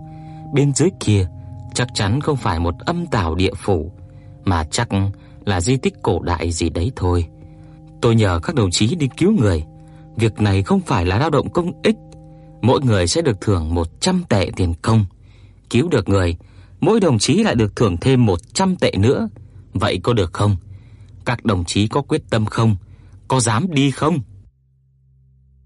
Đám dân binh ban đầu ai nấy đều mặt mày ủ rột, không muốn mạo hiểm, nhưng trưởng thôn đã có lời, sao có thể không nghe cho được. Vài người có đang định giả bộ đau bụng không đi. Xong sau khi nghe thấy bảo được thưởng 200 tệ tiền công thì lập tức bừng bừng sinh khí. Ai nấy đều ưỡn ngực ngẩng cao đầu, sắc mặt thay đổi nhanh chóng. Tôi thấy đòn tấn công bằng tiền bạc có hiệu quả, liền bảo cả đám vào kho vũ trang của thôn, lấy mấy khẩu súng trường, rồi nói trưởng thôn chuẩn bị nến và đèn pin. Ở nông thôn có loại còi làm từ vỏ cây, mỗi người được phát một cái. Sở Lệ Dương nhắc nhở tôi, hang ngầm này ít nhất cũng có hai tầng trở lên.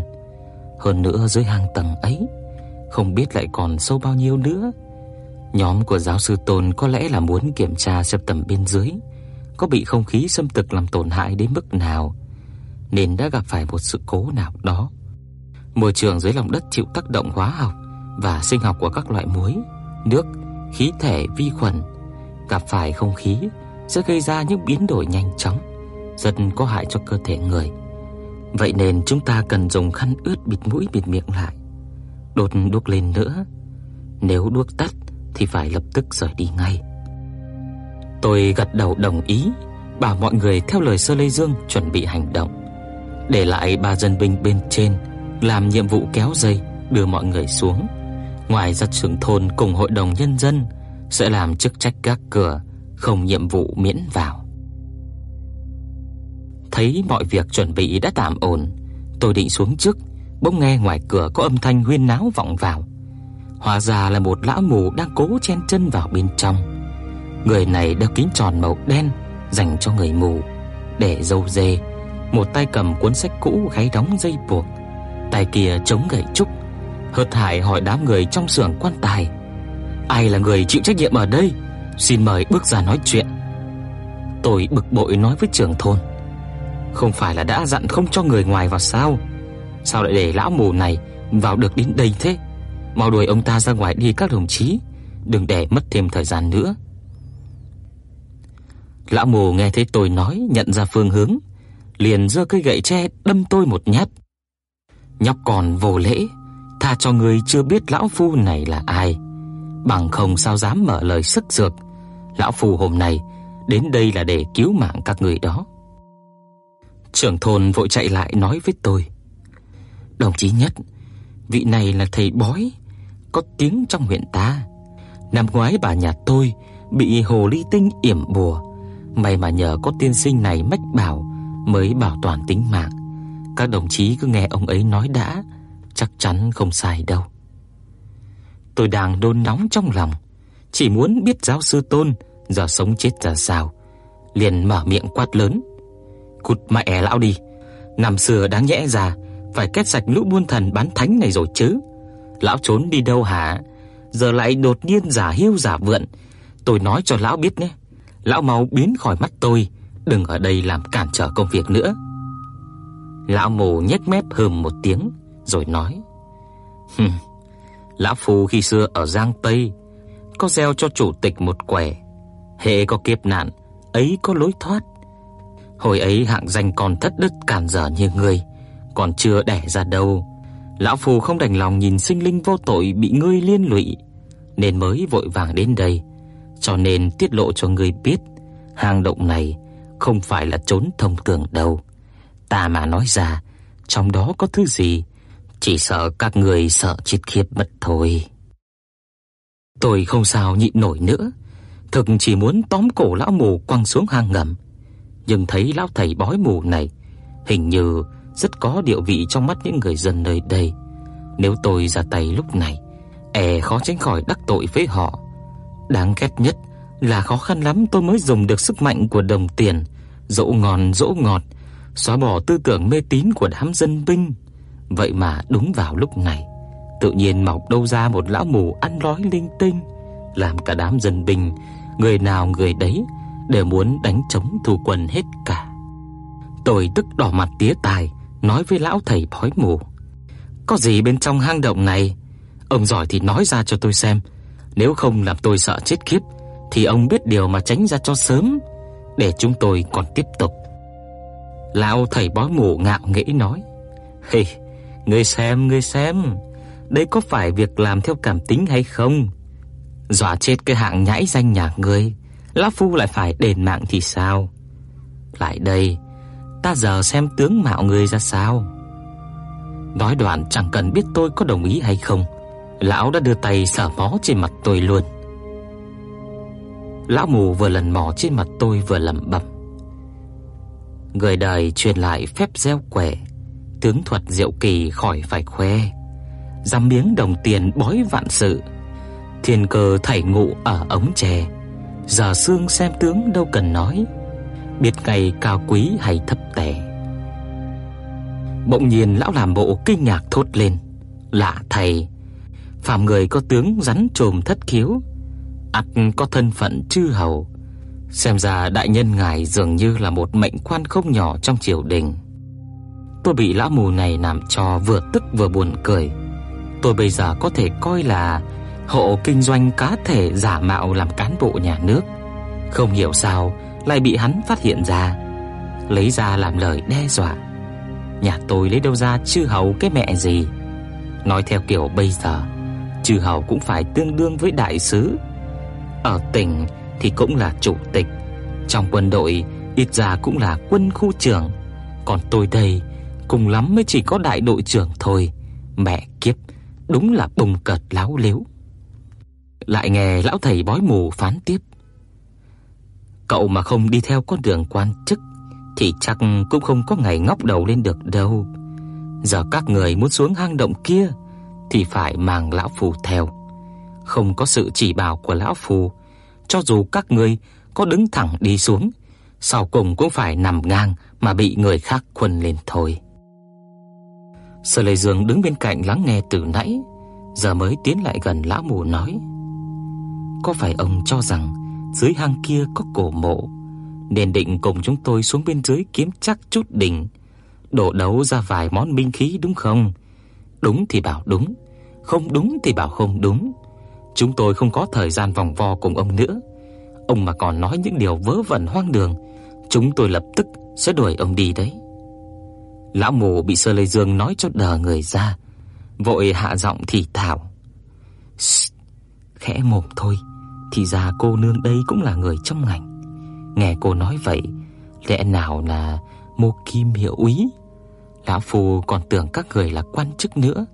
Xem ra phái mua kim các người gần đây lắm nhân tài ra phết nhỉ. Thôi thì đã không phải người ngoài, lão cũng không giấu gì các người nữa. Hay, năm xưa lão phu cũng là một lực sĩ xá lĩnh, nổi danh khắp trốn lưỡng hồ. Cũng vì thời trẻ trẻ đi Vân Nam đổ đấu, làm mất đi đôi mắt, để rồi phải lưu lạc đến chốn thôn quê nghèo nàn hoang vắng này. Dựa vào nghề gieo quẻ xem bói mà sống qua ngày.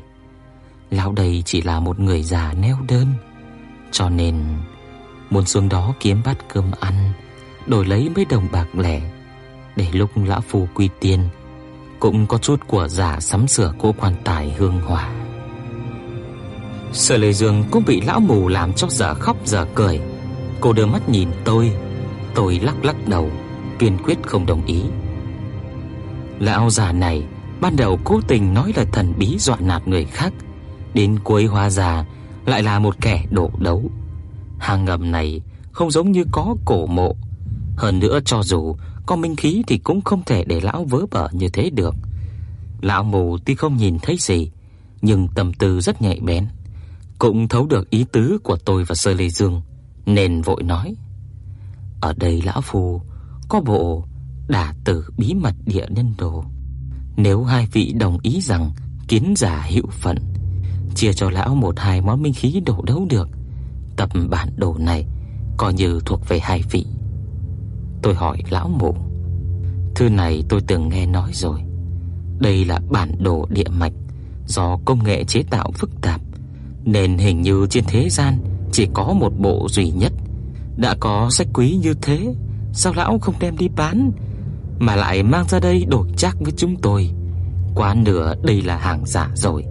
Lão già nghĩ chúng tôi đều ngu chắc. Lão mù nói: "Dù gì thì lão phu cũng là bậc tiền bối, tên tiểu tử nhà ngươi không thể tôn trọng một chút được hay sao?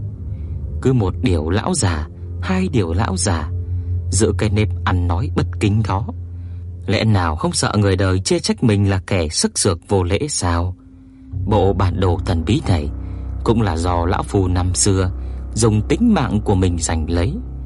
Có điều tự cổ chí kim bí thuật phong thủy đều là những bí mật không lưu truyền rộng rãi. Chỉ trừ Mộ Kim hiệu ý chính hiệu, thông hiểu thuật tầm long ra, còn ai đọc hiểu được những điều ảo diệu bên trong tập bản đồ này nữa đâu. Nếu để cuốn bảo thư này rơi vào tay người thường, sư tổ không phải sẽ trách lão phu này cố ý hủy hoại thiên vật sao? Thế nào, có đồng ý hay không? Lão phu chờ một lời của hai vị. Tôi tính lúc này đã trễ nải quá lâu rồi, tiếp tục vòng vo với lão mù này thì cũng chẳng có lợi gì. Cố trấn an lão trước đã, sau có chuyện gì thì đợi cứu được giáo sư Tôn hãng tính tiếp, bèn nói: Nói lời phải giữ lấy lời, mọi chuyện cứ làm theo ý ông. Bên dưới hang động kia, cho dù không có minh khí thì chúng tôi cũng có thể bỏ tiền mua lại bộ đả tử mật địa nhân đồ của ông. Song ông không thể đi cùng chúng tôi xuống đó. Hơn nữa ông cũng nên hợp tác với chúng tôi một chút. Hãy nói một vài điều trấn an những dân binh kia, đừng để bọn họ vì sợ hãi mà không dám xuống dưới kia, hỏng mất đại sự của chúng tôi. Lão bồ quả nhiên rất hợp tác. Lão lập tức gọi đám dân binh lại, nói với bọn họ: Hàng động này chẳng phải hạng tầm thường đâu. Năm xưa Tần Thủy Hoàng Chu Du từng thấy tiên nhân luyện đường trong động, nên đã cho người dựng bia đá ở ngọn núi kia để ghi nhớ sự việc này. Sau đấy Tây Sở Bá Vương Hạng Vũ, Hán cao tổ Lưu Bang đã chạy vào hang động này để trốn tránh quân triều đình biêu sát. Khi ấy hai vị đều là thường dân áo vải, nhưng vì đã vào được động tiên nên sau này mới lên ngôi bá bình thiên hạ mà lập nền nghiệp lớn. Đây cũng chính là nơi xuất tích của Tần Vương, tự cổ đã hình thành nền lệ này. Hỡi các huynh đệ, vương hầu tướng tá, lão phù thấy các người tuy chỉ là một nhóm dân binh, nhưng ai ai lưng hổ eo gấu, mắt ưng cằm sói, đều có tướng mạo của những vị tướng quân. Vậy chi bằng hãy đi xuống hang động đó thăm dò. Không chừng ngày sau lại có cơ hội tung bay cánh chim bằng, phân phòng chia đất.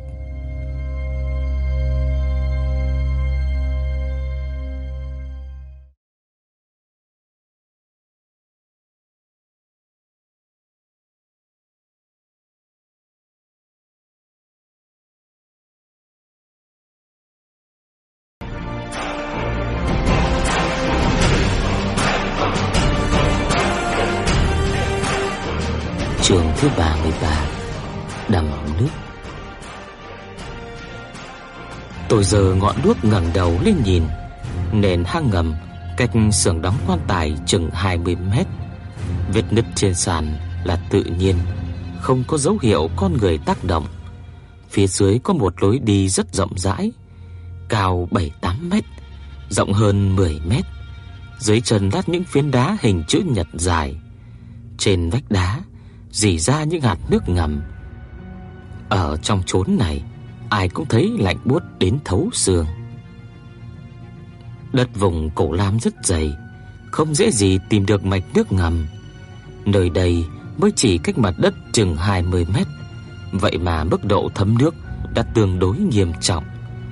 Thạch bí điếm, Địa hình lòng chảo vốn đã thấp trũng, Lại gặp mùa mưa, Cho nên mới như vậy. Nếu dưới này có cổ mộ thật, Thì e là Minh khí bên trong địa cung Đã bị nước hủy hoại hết cả rồi.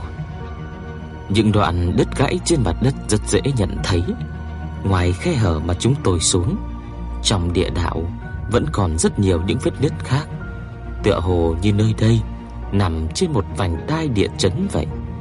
May mà địa đạo này Tuy kết cấu đơn giản mộc mạc, song vẫn rất kiên cố vững chắc, Chưa thấy vết tích sụt lở nào. Tay đội trưởng chỉ vào một chỗ không xa lắm, Bảo tôi rằng, Lần đầu tiên anh ta xuống đây, Đã thấy ở đó có một cái bệ đá, Bên trên đặt một chiếc hộp đá hình chữ nhật dài, Nặng trên dưới 10 kg Mở ra xem, Thì thấy bên trong có 6 viên ngọc, Hình những con thú kỳ lạ, Màu đỏ như máu. Tôi không thấy bộ ngọc hình thú đó Hỏi mới biết giờ chiếc hộp ấy Đang được hội đồng nhân dân thôn bảo quản. Tôi hỏi tay đội trưởng, Tiến sâu vào trong nữa sẽ thế nào? Viên đội trưởng lắc đầu nói, Bệ đá ấy nằm trong một căn phòng đá. Tiến sâu vào trong thì hết đường rồi. Nhưng trên sàn căn phòng đá Có một lỗ hổng. Bên dưới rất sâu, Đã dọi đèn pin vào Mà chẳng nhìn thấy gì được chỉ thấy từng cơn gió lạnh thổi ra từ trong ấy làm nổi hết cả da gà. Tôi cũng không dám nán lại lâu, chỉ biết ôm chiếc hộp đá chạy ngược trở ra. À mà đúng rồi, bên dưới còn nghe thấy tiếng nước chảy. Lúc này, những người còn lại cũng lục tục xuống tới nơi. Tôi thấy người đã tập trung đủ, kiểm lại quân số một lượt, dặn dò không được tùy tiện nổ súng, nhất định phải chờ mệnh lệnh của tôi phải nhìn cho rõ ràng trước, không được ngộ thương giáo sư Tôn và nhân viên khảo cổ còn lại. Tôi và Sơ Lê Dương cùng đội trưởng đội dân binh dẫn theo 4 người nữa, tổng cộng 7 người, mang theo 4 khẩu súng trường, đốt lên 3 bó thuốc. Chuyến này, người đông lại trang bị cả súng ống. Thêm vào đó là động lực 200 tệ tiền bồi dưỡng. Ai nấy đều khí thế sục sôi, cùng đi theo tôi tiến sâu vào bên trong. Địa đạo này rất rộng rãi, nhưng cũng không rộng lắm, lại rất sạch sẽ, không có thứ gì thừa thãi, thậm chí cả chuột cũng chẳng có con nào. Chúng tôi vừa đi vừa khum tay trước miệng gọi giáo sư Tôn, nhưng trong địa đạo trống không này, ngoài âm thanh vọng lại cùng tiếng nước tí tách rỉ ra trên vách đá, không còn động tĩnh nào khác. Đi đến cuối đường quả nhiên đúng như tay đội trưởng nói, có một căn phòng đá, kích thước không lớn hơn căn phòng bình thường là mấy, xây bằng những viên đá hình tròn chồng lên nhau. Cửa hình bán nguyệt, hoàn toàn không có che chắn gì.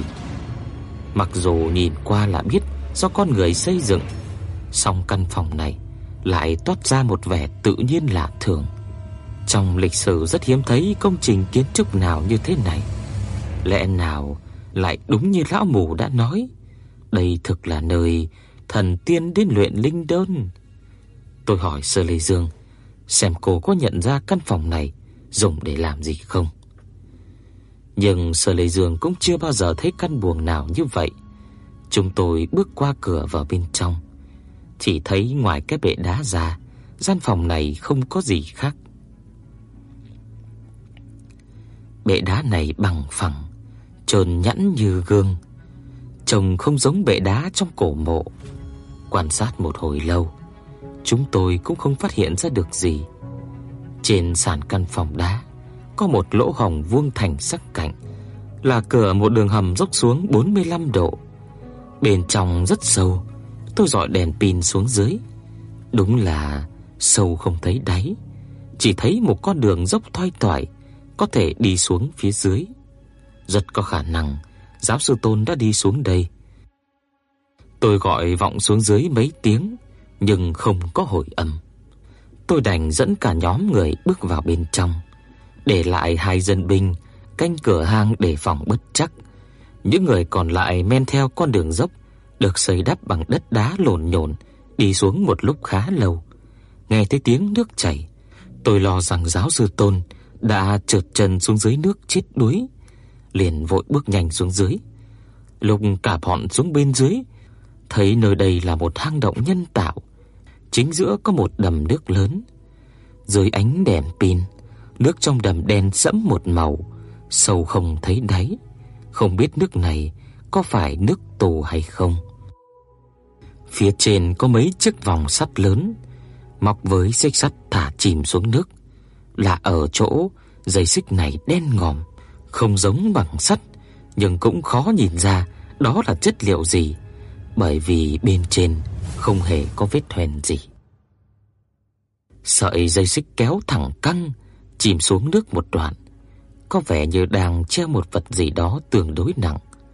Tôi định tiến lên phía trước đó nhìn cho rõ, thì mấy sợi dây xích to kia đột nhiên ung lên dữ dội, khiến mặt nước phẳng lặng chợt gợn sóng.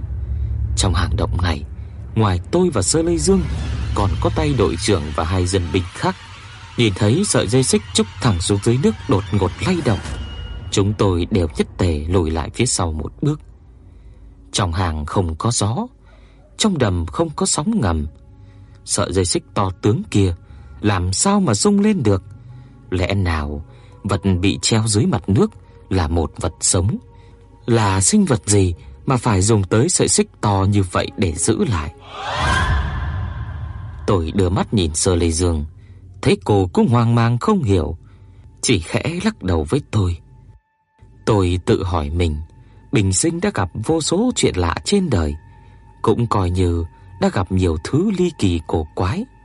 Nhưng đứng trước đầm nước bên dưới địa đạo này và cả cái dây xích to kỳ nữa, quả thực tôi cũng không nhìn ra chút đầu mối nào. Thế nhưng sự việc này liên quan đến tính mạng giáo sư Tôn, nhưng cũng chỉ còn cách mạo hiểm kéo những sợi xích này lên xem bên dưới rốt cuộc là vật gì. Đến lúc này, đám dân binh bắt đầu thấy lo lắng. Từ trước tới nay, dân vùng Tam Tần vốn được xem là nhanh nhạy quả cảm. Những dân binh xuất thân từ tầng lớp nông dân này, nếu bắt họ đối diện với kẻ thù súng ống đạn dược, chưa chắc họ đã sợ hãi rút lui. Có điều tư tưởng mê tín đã thầm cằn cố đế ở đây cả ngàn năm. Thêm vào đó, trước khi xuống hang động, dân làng đã xôn xao bàn tán, lời nào cũng có, nên khi chúng tôi ở đây, nhóm dân binh nhìn thấy cảnh tượng kỳ quái đang diễn ra trước mắt, tự nhiên không tránh khỏi việc nghi thần nghi quỷ. Tay đội trưởng dân binh nói với tôi: "Thủ, thủ thủ trưởng tiên, à à không không, nhất, thủ trưởng nhất, dưới kia không chừng có con quái vật bị nhốt chăng? Vậy thì chớ có kinh động đến nó, bằng không thôn chúng tôi khó tránh khỏi tai ương mất." Hai dân binh còn lại cũng đồng tình. Đúng đúng đấy, đúng đấy. Có có có, có khi dưới dưới đó trấn áp yêu tinh sông Hà. Chớ có khinh suất để để để rồi rước vạ vào thân. Tài tôi nghe lời dân binh nói, nhưng mắt vẫn chăm chăm nhìn vào sợi dây xích. Nhật quyết phải tìm một lý do nào đó để thuyết phục đám dân binh này, bằng không bọn họ sẽ sợ mà bỏ chạy. Còn lại mình tôi và Sơ Lê Dương thì cũng không giải quyết được việc gì. Tôi đảo mắt quan sát tình hình xung quanh. Thôn Thạch Bí Điếm này là một lòng chảo nhỏ, cách sông Hoàng Hà không xa. Tôi xem phong thủy hình thế chưa bao giờ nhầm. Nơi này tuyệt đối không thể có lăng mộ quý tộc được. Tuy rằng môi trường nơi đây rất tốt, thậm chí có thể coi là động phủ của thần tiên, nhưng nước ngầm trong mạch đất quá nhiều, không thể có kẻ nào ngốc đến nỗi chọn chỗ này làm nơi xây dựng lăng mộ được. Địa đạo rộng rãi và căn buồng phía cuối đường đều không giống mộ thất. Tôi chỉ am hiểu cổ mộ, còn những công trình kiến trúc cổ khác thì không rõ mấy. Nhưng bệ đá trong căn phòng phía trên quả có vài phần kỳ quái. Bệ đá trong cổ mộ có hai loại. Một loại dùng để đặt quan tài người chết được gọi là mộ sàng. Một loại khác dùng để bày đặt minh khí gọi là thần đài. Cái bệ trong căn phòng đá trông có vẻ giống với thần đài hơn. Còn hang động trong đầm nước nhỏ này, đi tới đây có lẽ đã tới tận cùng rồi, không còn bất kỳ một nhánh hay mật đạo nào khác. Giáo sư Tôn và thành viên khác trong đội khảo cổ chắc chắn đã vào trong hang động này, nhưng ở đây lại không hề có dấu vết nào của họ. Lẽ nào hai người đó đã gặp phải sự cố gì rồi ngã xuống đầm nước kia? Cả hang động rõ ràng là có bàn tay con người khai mộ, quy mô cũng không lớn lắm. Những sợi dây xích lớn xuyên qua đỉnh động, liên kết với một dòng dọc ở góc động. Xem chừng có thể kéo lên kéo xuống được. Tôi đưa tay sờ lên dây xích, quả nhiên được làm bằng sắt, nhưng bên ngoài được quét lên một lớp sơn chống rỉ, cho nên nó mới có một màu đen đùng đục chứ không hề phản quang. Tôi lại quan sát thấy sợi xích chìm xuống nước vẫn hơi rung rinh. Có lẽ không phải mạch nước ngầm bên dưới xối vào, chắc chắn có vật thể sống nào đó. Lẽ nào vật bị dây xích chấn giữ lại là một loại ba ba khổng lồ hay rồng rắn gì đấy chăng? Việc này nhất thiết không thể nói với đám dân binh kia được. Tôi bỗng nhiên nhớ ra những lời lão mù đã nói. Lão già đó mồm mép một tấc lên trời, nhưng lại vô cùng hiệu quả đối với đám dân binh này, nên tôi đành nhìn mèo vẽ hổ. Dù sao thì việc cấp rút trước mắt cũng là kéo cái vật ở dưới nước kia lên, nhanh chóng tìm thấy giáo sư Tôn. Vậy nên tôi nghiêm mặt nói với đám dân binh: "Các đồng chí, bây giờ là lúc Tổ quốc và nhân dân thực tách chúng ta. Đầu có thể rơi, máu có thể chảy, nhưng không được để mất tinh thần cách mạng anh dũng. Chúng ta hãy cùng góp sức lại, kéo sợi dây xích này lên khỏi mặt nước." Tay đội trưởng đội dân binh không để tôi nói hết câu, đã vội vã ngắt lời. "Thủ trưởng Nhất, thủ trưởng Nhất ơi, không được kéo lên, nhất quyết không được kéo lên đâu. Sợi dây xích này đang giang cầm quái vật sông Hoàng Hà. Một chuyện tày trời như vậy, nhất định không được tùy tiện. Thực lòng mà nói, thâm tâm tôi cũng vô cùng lo lắng, nhưng ngoài mặt vẫn phải giả bộ bình tĩnh như không. Với danh nghĩa là thủ trưởng, tôi nói với tay đội trưởng đội dân binh. Đồng chí đội trưởng, anh không nhớ những điều mà thầy bói mù nổi tiếng ấy nói hay sao?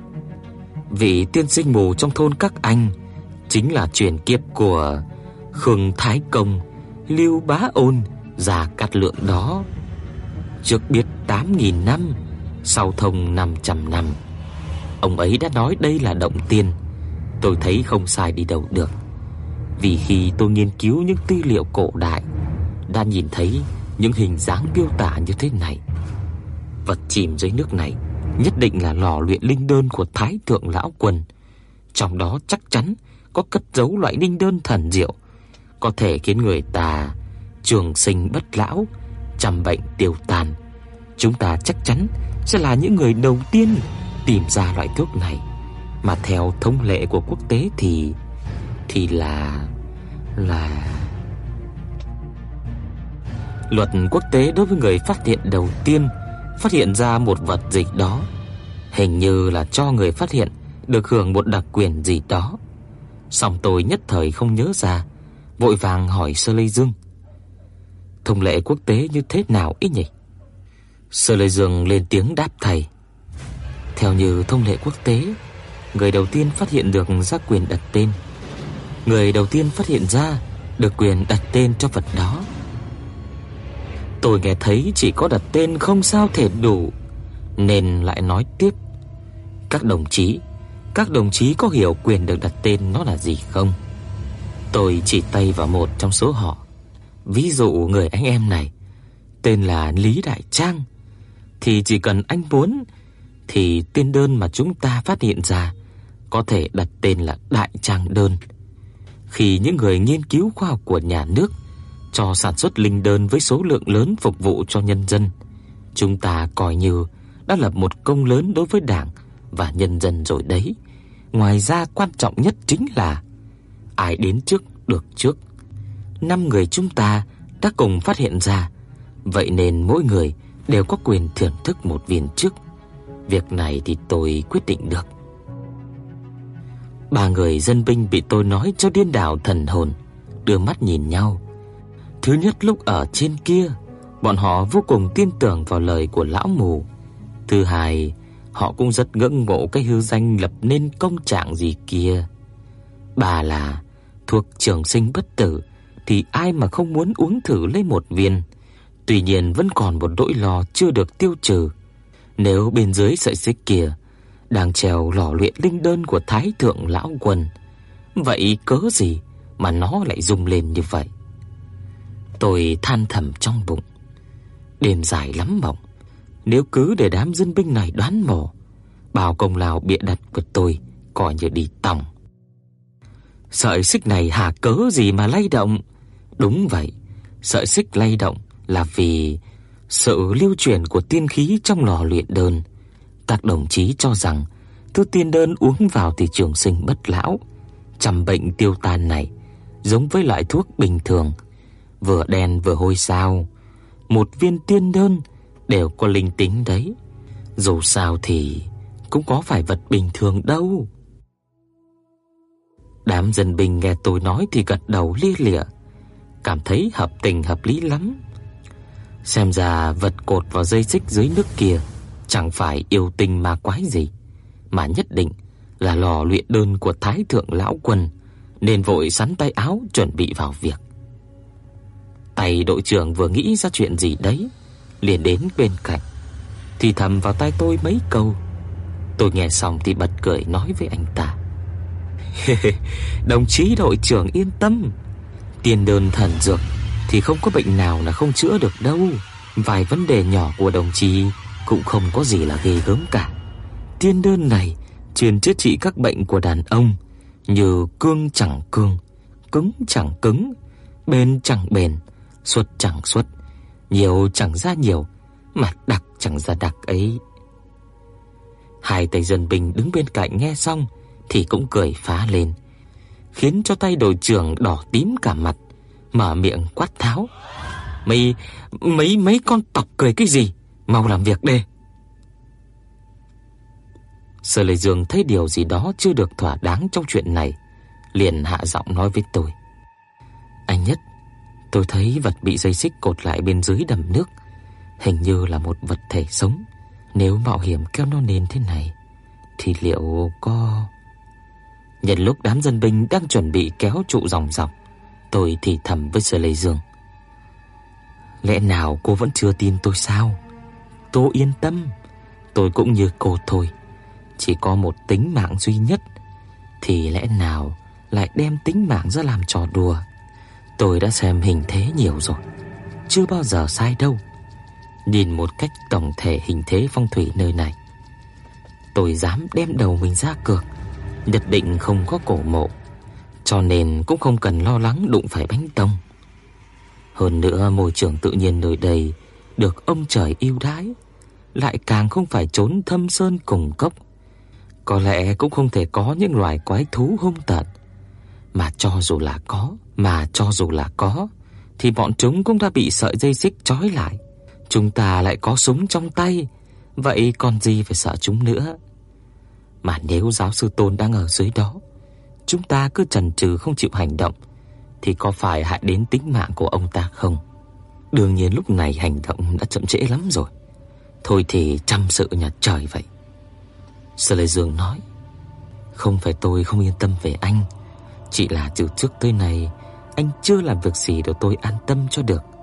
Đối với mấy người dân binh đó, anh nói sao không nói, lại nói thần dược linh đơn, trường sinh bất tử này nọ. Tôi thấy xem ra anh còn lừa lọc hơn cả tay thầy bói mù kia. Một lúc nữa kéo sợi dây lên, không có linh đơn, rồi xem anh ăn nói thế nào với người ta. Tôi nói với Sở Lệ Dương. Tôi đâu giống như lão mù ấy. Lão mù đó xem tướng gieo quẻ, mồm mép như tép nhảy. Còn tôi lúc đầu đâu còn cách nào khác nữa.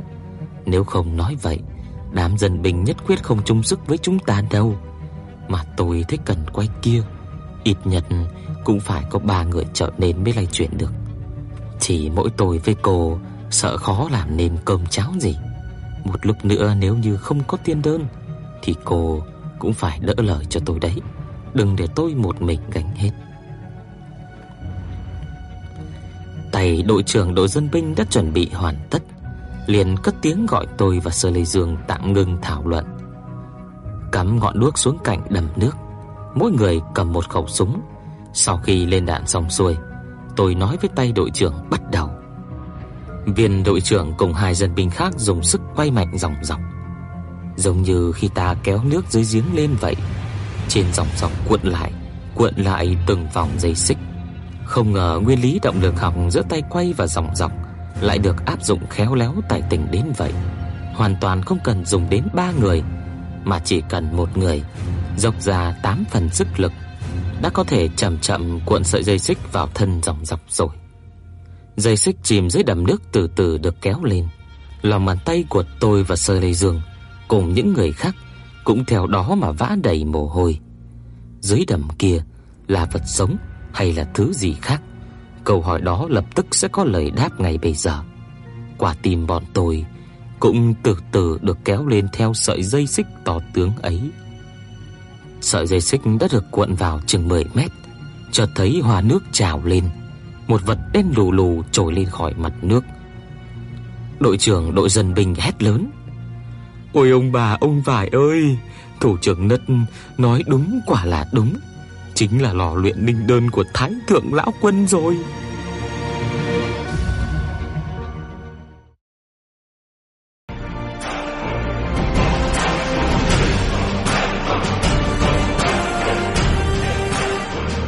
Chương thứ 34 Chiếc chuông kỳ lạ Bị lực kéo của sợi dây xích tác động, Mặt đầm sôi lên từng đợt sóng một vật thể to lù lù đen bóng từ dưới nước trồi lên. Vì ánh sáng của ngọn đuốc có hạn Vật thể lại giặt một màu đen bóng. Nên lúc đầu mọi người cũng chỉ nhận được hình dáng đại khái bên ngoài của nó.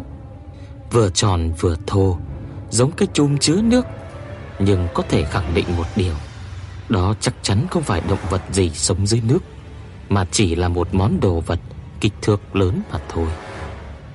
Mấy người chúng tôi cũng không ai thấy lò luyện linh đơn của Thái thượng lão quân bao giờ. Lẽ nào tôi nói bừa lại chúng? Trên đời này làm gì có sự trùng hợp ngẫu nhiên đến thế? Để nhìn rõ hơn, tôi bảo Sơ Lê Dương bật đèn pin dọi vào vật thể màu đen đó, rồi bản thân cũng rút cây đuốc đang cắm dưới đất lên, đưa ra phía trước quan sát. Lúc này cả khối vật thể đen to kia đã được nhấc lên khỏi mặt nước. Đám dân binh cố định cần xoay của dòng dọc, rồi cũng bước lại gần nhìn nó. Đường kính đầm nước không đến 3 mét, trông giống với một miệng giếng lớn. Chúng tôi tập trung bên mép đầm, chỉ cần thò tay ra là có thể chạm vào vật thể kia. Dưới ánh sáng của ngọn đuốc và mấy đèn pin, cuối cùng chúng tôi cũng đã nhìn rõ. Đây là một chiếc chùm lớn. Ít nhất thì hình dạng cũng giống với cái chùm chứa nước. Thân chùm có vô số lỗ nhỏ, chạm khắc nhiều hoa văn cổ quái. Tôi và Sơ Lê Dương đã từng trông thấy nhiều loại cổ vật, nhưng cũng mới lần đầu tiên nhìn thấy vật thể kỳ lạ này. Quả thực là không thể phán đoán ra đây là vật gì, cũng không biết được xuất xứ niên đại của nó. Lại càng chẳng biết ai đã tốn công dùng nhiều sợi dây xích treo nó xuống đầm nước này. Chẳng nhẽ cái chum đèo này lại cần được bảo mật đến vậy. Miệng chùm đã được đậy kín, nắp hình chóp nhọn, trông rất chắc chắn. Phần rìa có 6 chốt cắm đã được cài đặt. Muốn mở nắp chùm ra thì chỉ cần mở 6 cái chốt cắm này ra là xong. Xung quanh cái chùm có những lỗ thủng to bằng đầu ngón tay út. Khi bị nhấn chìm xuống nước, nước sẽ chảy qua các lỗ thủng ngập vào bên trong. Nhưng chỉ cần xoay cần dòng dọc, cuộn sợi dây xích lên, nước bên trong chùm lập tức thoát hết ra ngoài. Tất cả các loại chum vại trên cõi đời này đều được dùng để đựng nước, nhưng chức năng của chiếc chum kỳ quái này chắc không hề đơn giản như vậy. Ngay đến những kẻ thô lỗ như đội trưởng đội dân binh cũng nhìn ra đây không phải là lò luyện linh đơn của thái thượng lão quân gì cả. Gã không kìm được tính hiếu kỳ hỏi tôi: "Thủ trưởng nhất, cái này sao trông không giống cái lò luyện linh đơn của thái thượng lão quân chút nào, mà sao lại có phần giống với cái chum vỡ bị giò nước ở nhà tôi thế không biết?" Tôi liền đáp lời: "Đồng chí đội trưởng, cái này thì anh không hiểu rồi. Chùm nước ở nhà anh có được chạm khắc nhiều hoa văn như thế này không? Anh xem tạo hình của những hoa văn này, cổ phác mà đặc biệt, nhất định là một món đồ cổ vật. Anh giờ chỉ việc ngồi chờ tổng cục văn hóa đến, phát bằng khen cho dân binh các anh nữa thôi. Sở Lệ Dương quan sát cái chum nước kỳ lạ một hồi, trong lòng cũng lấy làm nghi hoặc. Đây có vẻ không giống chum nước lắm. Tôi thấy nó giống một cái thứ hình cụ dùng để tra tấn con người hơn.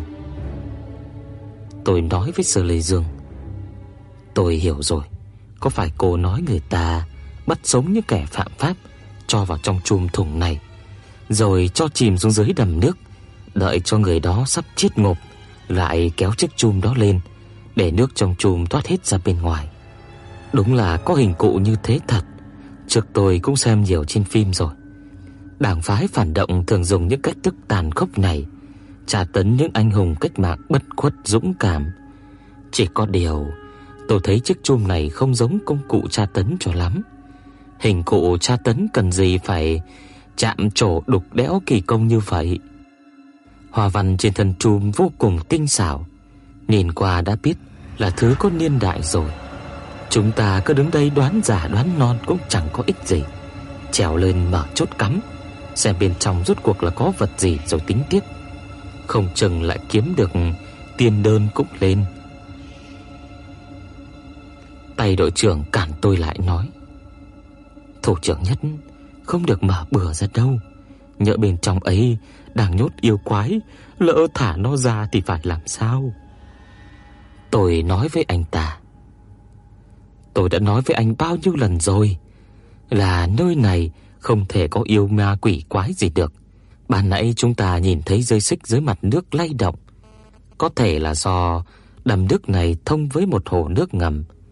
Tôm cá lớn trong hồ húc phải chung nước đấy thôi, chứ chẳng có ma quỷ thần thánh gì ở đây hết. Anh mà cứ tiếp tục nghĩ như thế thì tôi đây cũng không còn cách nào khác. Chúng ta hãy để sự thật lên tiếng. Các anh hãy lùi lại phía sau yểm trợ cho tôi là được rồi. Để tôi một mình đơn thương độc mã lên đó mở nắp chum cho các người xem. Bên trong nước quả thật có yêu tinh ma quái thì nó sẽ cắn tôi trước tiên. Mẹ kiếp, tôi đây cũng đang chờ xem có con nào dám cắn tôi đây. Đám dân binh thấy không ngăn được tôi, đành ghép tay công kênh tôi lên đỉnh chum. Chiếc chum kỳ lạ này được gắn rất chắc chắn với sợi dây xích. Tôi đứng lên bên trên, tuy cũng hơi rung, nhưng không hề có một dấu hiệu nào cho thấy sợi dây bị quá trọng tải. Tôi trèo lên đỉnh chum, đưa tay sờ thử mới phát hiện ra bên ngoài chum còn được bọc ba lớp vỏ sắt quét sơn, hết sức chắc chắn, không phải loại chum nước thông thường. Tôi nghĩ thầm trong bụng, mẹ kiếp, chum chắc thế này thì đựng gì bên trong cơ chứ?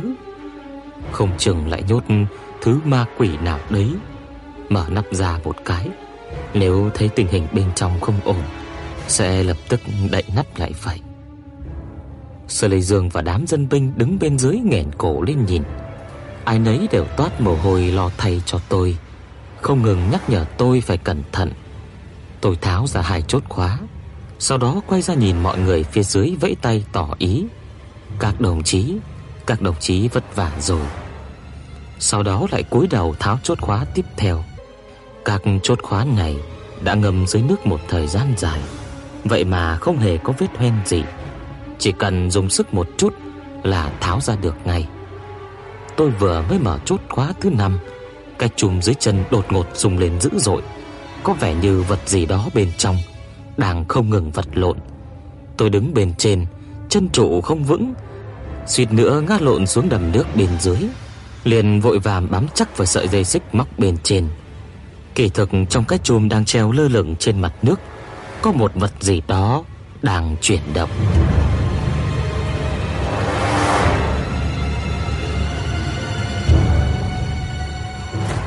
Cái chùm này rất nặng, tần số dao động bên trong không lớn, chẳng qua chỉ vì tôi chưa chuẩn bị sẵn sàng nên bị chuyển động ấy làm cho giật mình đến mất thăng bằng. Tôi tóm chặt sợi dây xích, chỉ nghe thấy bên trong chùm vang lên những âm thanh bong bong ầm ĩ, nghe như có vật gì đó đang ra sức vật lộn bên trong. Lẽ nào giáo sư Tôn bị nhốt trong đó? Bị nhốt trong chùm ngâm dưới nước bao lâu như vậy mà vẫn chưa chết sao? Sơ Lệ Dương và đám dân binh phía dưới cũng đã nghe thấy tiếng động, liền hướng về phía chùm nước gọi tên giáo sư Tôn, bảo ông đừng hoảng sợ, chúng tôi sắp cứu ông thoát ra rồi. Âm thanh không ngớt vọng ra từ trong chiếc chùm, nhưng không hề có tiếng người đáp trả. Tôi nóng lòng cứu người, nên chẳng còn tâm trí đâu nghĩ đến chuyện này chuyện nọ. Ngay lập tức mở chốt khóa cuối cùng ra. Không gian di chuyển trên nắp chùm rất hẹp, tôi liền đu người trên sợi dây xích. Định bụng sẽ dùng chân đạp nắp ra, nhưng ngay lúc đó tôi bỗng nhớ ra một chuyện. Thời cổ đại có một loại quan tài kiểu chum, tức là dùng chum lớn thay thế cho quan tài. Chỉ có điều hình thức mai táng này rất hiếm gặp, tôi cũng chưa bao giờ tận mắt nhìn thấy. Lẽ nào chiếc chum lớn có lỗ thủng kỳ lạ này lại là quan tài kiểu ấy? Bên trong táng một cương thi đang tắc oải tắc quái sao? Chuyến đi đến Thiểm Tây lần này, chúng tôi chỉ mang theo hai cây đèn pin, lại cũng đang nằm cả trong túi sơ lê dương. Tôi lúc này thì đang ở trên đỉnh vải, trên mình ngoài lá bùa mô kim ra, không có bất kỳ vũ khí nào khác. Ngay đến một chiếc móng lửa đen cũng không có. song tôi nhanh chóng gạt bỏ ý nghĩ đó ra khỏi đầu.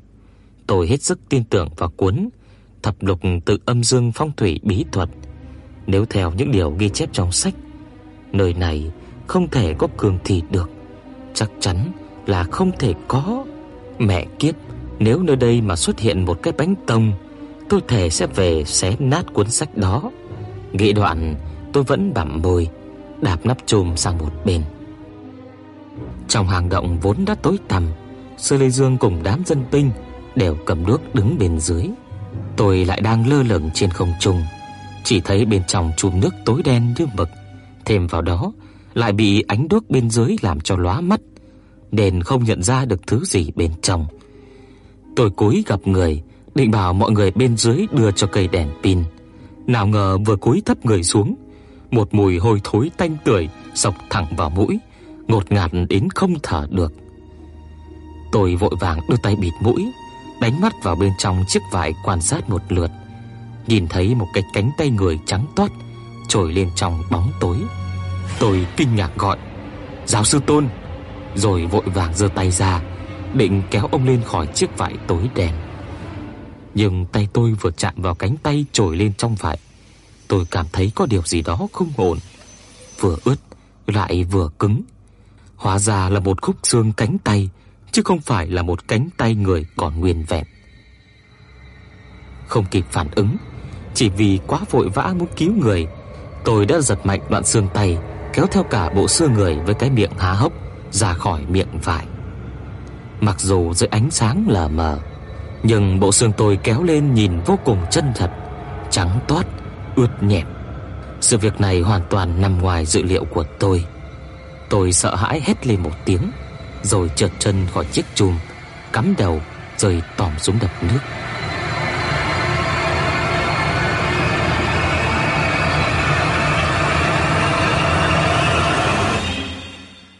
Nước trong đầm vừa sâu vừa lạnh buốt đến thấu xương. Tôi trượt xuống trong tư thế cắm đầu xuống, hai chân chồng lên trời.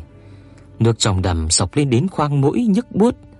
Cũng may tôi từ nhỏ đã sinh sống ở miền biển Phúc Kiến, bất kể là hồ bơi có cầu nhảy của quân đội hay vùng biển có sóng to gió lớn, cũng đều là chỗ tôi và Tuyền Béo hồi nhỏ năng tới.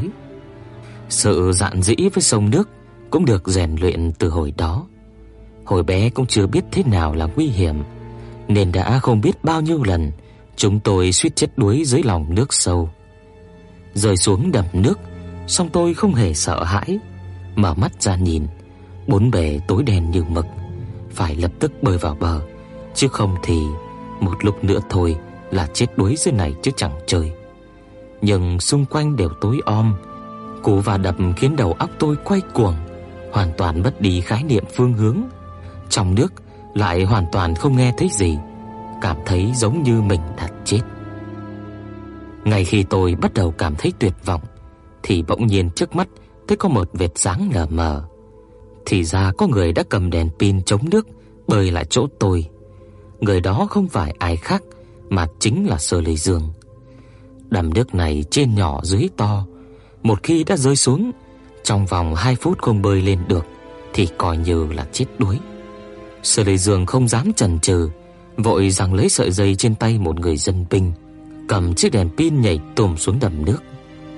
Tôi biết bây giờ không phải là lúc tỏ vẻ anh hùng, vội nắm lấy tay Sơ Lê Dương, đám dân binh bên trên kéo đầu kia của sợi dây, lôi hai chúng tôi dưới đầm nước lên bờ. Sơ Lê Dương mặt mũi trắng bệch nói: "Anh thật đúng là lần này nguy hiểm quá, tôi mà chậm thêm vài giây thôi, thật không còn gì để nói với anh, không thể tưởng tượng nổi." Một lúc sau tôi mới hoàn hồn trở lại, nói với Sơ Lê Dương bằng giọng vừa biết ơn vừa xấu hổ. Suýt chút nữa thì đi gặp ông Lenin rồi. Nhưng trước lạ sau quen, đã không biết bao nhiêu lần lai vãng đến trốn quỷ môn quan rồi, nên lần này cũng không thấy sợ nữa. Có muộn thêm vài giây cũng không vấn đề gì. Cùng lắm thì mọi người kéo tôi lên làm hô hấp nhân tạo. Tôi đang định nói thêm mấy câu, một âm thanh khác lại vọng ra trong chiếc chùm đang treo lơ lửng trên không. Giống như có ai đó ở bên trong đập lên vách chùm kêu cứu. Mọi người đồng loạt ngẩng đầu lên, nhìn về nơi phát ra âm thanh. Trong lòng ai cũng có chung một ý nghĩ, chuyến này gặp mà chắc rồi. Tôi nói với Sở Lệ Dương, "Đừng lo, tôi sẽ lên đó một chuyến nữa xem sao. Nếu tôi lại rơi xuống nước, cô nhớ gấp rút hô hấp nhân tạo cho tôi đấy. Nếu để lâu là không cứu được đâu." Sơ Lê Dương lườm tôi một cái, chỉ tay về phía mấy người dân binh nói: "Anh đang nghĩ cái gì thế hả?" Nếu có phải hô hấp nhân tạo, tôi cũng sẽ nhờ mấy người đó làm giúp. Tôi nói với Sơ Lê Dương, sao cô vẫn khách sáo thế nhỉ? Đổi lại nếu là cô rơi xuống nước bị ngạt thở, tôi chắc chắn sẽ ra tay nghĩa hiệp hô hấp giúp cô. Sở Lệ Dương cắt lời tôi nói, tôi phát hiện ra anh là một, gã béo bạn anh là hai. Từ trước tới nay không coi chuyện sống chết ra gì cả. Anh biết lúc này là lúc nào không Còn đùa cợt như thế chứ Đúng rồi Tôi hỏi anh Lúc ở trên đó anh đã nhìn thấy thứ gì mà khiến anh hoảng hốt đến nỗi Rơi xuống nước như vậy. Là giáo sư Tôn ở bên trong đó ư? Tôi từ trước tới nay Luôn vỗ ngực tự hào Không sợ bất cứ thứ gì trên đời. Câu hỏi này quả thật Bới đúng vào điểm yếu của tôi. Phải nói sao để không bị mất mặt đây? Tôi nhìn chừng chừng về phía chiếc chùm đang treo lơ lửng ở giữa không trung. Cái đó, lúc tôi vừa mới đạp cái nắp ra, bên trong lập tức ồ ạt phóng ra một chuỗi kim đập vô hình. Thật là một loại ám khí đáng sợ. Cũng may thân thủ của tôi không tồi, không chút do dự sợ hãi, tâm lý vững vàng, vội bay người dò thế diều hâu lật người né tránh. Nếu là kẻ khác thì chắc chẳng sống nổi để kể lại chuyện này. Sở Lệ Dương mất kiên nhẫn nói: "Thôi, tôi không nghe anh nói nữa, toàn bà hỏa bốc phét, tôi tự mình lên đó xem được rồi." Nói đoạn cô đưa tay vuốt mái tóc dài, búi lại thành một túm sau gáy. Cũng giống như tôi lúc đầu, bảo đám dân binh lấy tay làm thành mấy bậc thang, đỡ cô trèo lên đỉnh chùm. Bên trong chiếc chùm vẫn phát ra những âm thanh kỳ quái. Đám dân binh lại trở nên căng thẳng, lo lắng trong chùm nước có quái vật chui ra. Tôi nhắc nhở bọn họ, Nhật Nguyệt không được tùy tiện nổ súng, sau đó cầm đèn pin quăng lên cho Sơ Lê Dương và nói với cô trong chum có một bộ hài cốt để cô chuẩn bị tâm lý, đừng để bị rơi xuống nước giống tôi lúc nãy. Sơ Lê Dương ở trên đỉnh chum quan sát một hồi, rồi thò tay vào cầm vật gì đó ra, sau đó nhảy ra khỏi chum, đưa cho chúng tôi một chiếc vòng tay. Tôi và tay đội trưởng đón lấy chiếc vòng xem xét, cảm giác mơ hồ khó tả.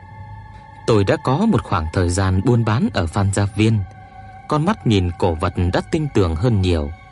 Chỉ cần nhìn thoáng qua đã biết chiếc vòng ngọc này là đồ giả.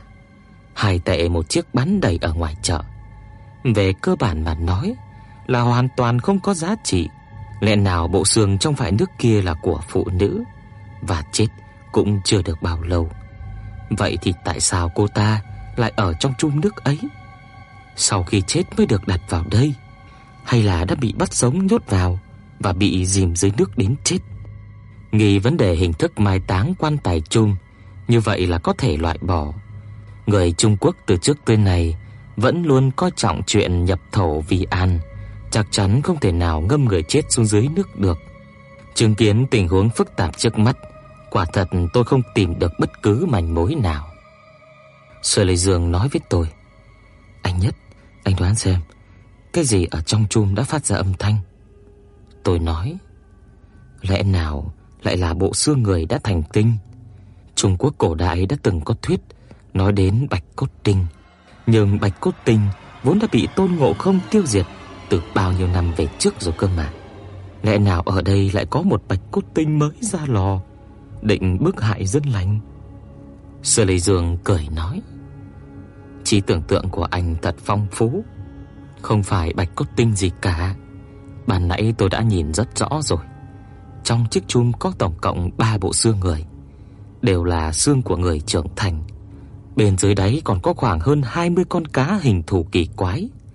Mặc dù chỉ dài khoảng hơn 2-3 thước, nhưng loại cá này sống dài khỏe đến không ngờ. Nước trong vại đã chảy cạn hết, đám cá kia lập tức giãy giụa không ngừng, cho nên mới tạo ra tiếng động như chúng ta đã nghe thấy. Lúc chưa kéo chùm lên, sợi dây xích dưới mặt nước chốc chốc lại lay động, có thể là do đám cá này bơi lội, cắn nhau tạo nên. Tôi nói với Sở Lệ Dương, thế thì đáng lạ thật, những con cá đó là cá gì? Chúng làm cách nào mà chui vào được bên trong cái chum đã bị đóng kín như vậy? Bọn chúng đã ăn thịt xác chết sao? Sơ Lê Dương lắc đầu nói, cái này tôi cũng không biết. Từ trước tới nay tôi chưa bao giờ nhìn thấy loại cá kỳ lạ như thế. Tôi nghĩ mấy con cá này không phải được nhốt trong loại nước từ trước, có khả năng là loại vốn sinh sống trong đầm nước này. Có người đã cố ý đặt xác chết vào trong chiếc chum có đầy lỗ thủng này, rồi cho chìm xuống nước. Những con cá nhỏ chưa trưởng thành đã trùi qua những lỗ hổng trên bề mặt chum để vào bên trong. Tôi nghe những lời Sơ Lê Dương nói, không khỏi kinh ngạc. Ý của cô tôi hiểu rồi. Cô định nói là ai đó đã dùng thịt người để nuôi cá. Đợi khi thịt người bị rửa sạch rồi thì bọn cá cũng trở nên to béo. Những con cá trưởng thành không thể trôi qua những lỗ thủng trên chiếc chùm bơi ra ngoài nữa. Thế nhưng nuôi cá như vậy để làm gì cơ chứ? Mà cũng đến là buồn nôn. Tay đội trưởng đội dân binh đột nhiên nói chèn vào. Hai vị thủ trưởng, tôi nhìn kỹ rồi. Chiếc vòng ngọc này tôi hình như đã nhìn thấy một lần ở đâu đó. Nó trông rất giống với một chiếc vòng mà mà một người phụ nữ ở trong làng đã từng đeo. Cô đó đã đi lấy chồng đã mấy năm trời, chưa từng liên lạc với người nhà lần nào. Mấy tháng trước mới về thăm mẹ đẻ một lần. Lúc đó cô ta đeo chiếc vòng ngọc này, còn khoe với chúng tôi nữa. Cô ta bảo mua nó ở Quảng Đông, giá hơn nghìn tệ. Các dì các cô trong làng ai nấy đều ghen tị Về đến nhà là bắt đầu than vãn các đức ông chồng bất tài, nên chẳng bao giờ mua nổi cho cô vợ một món trang sức đắt giá như vậy. Tôi nghe đến đây đã thấy sự việc bắt đầu trở nên kỳ lạ. Liền vội hỏi tay đội trưởng chuyện sau đó thế nào. Tay đội trưởng nói: "Sau đó chẳng thế nào cả. Cô gái đó lại bỏ đi không một lời từ biệt.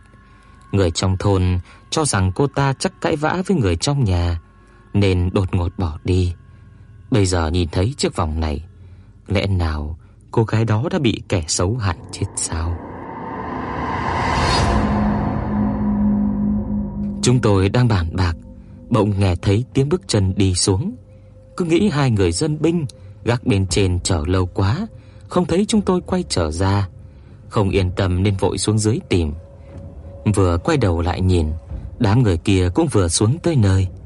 Không ngờ người dẫn đầu lại là giáo sư Tôn. Tôi vừa ngạc nhiên mừng rỡ, vội vàng chạy lại nói với giáo sư Tôn. "Giáo sư, giáo sư, bác thật làm chúng cháu hết hồn. Chúng cháu có chuyện gấp nên mới vượt ngàn dặm đến đây tìm bác. Lại cứ tưởng rằng bác đã bị lũ cá ăn thịt người kia nuốt rồi. Bác đã đi đâu thế ạ? À? Sao lại đột ngột xuất hiện ở đây? Giáo sư Tôn nhìn thấy tôi, cũng ngây người ra một lúc. Chắc ông không ngờ tôi lại đến đây tìm ông, mà lại gặp nhau trong hoàn cảnh này. Sau khi nghe tôi trình bày sự việc một hồi, ông mới hiểu ra đầu đuôi mọi chuyện. Giáo sư Tôn quan sát tỉ mỉ tình hình dưới hang động, rồi nói với chúng tôi: "Chiếc chum này là một âm mưu giết người. Chúng tôi ở Vân Nam trước đây cũng từng nhìn thấy một cách tương tự.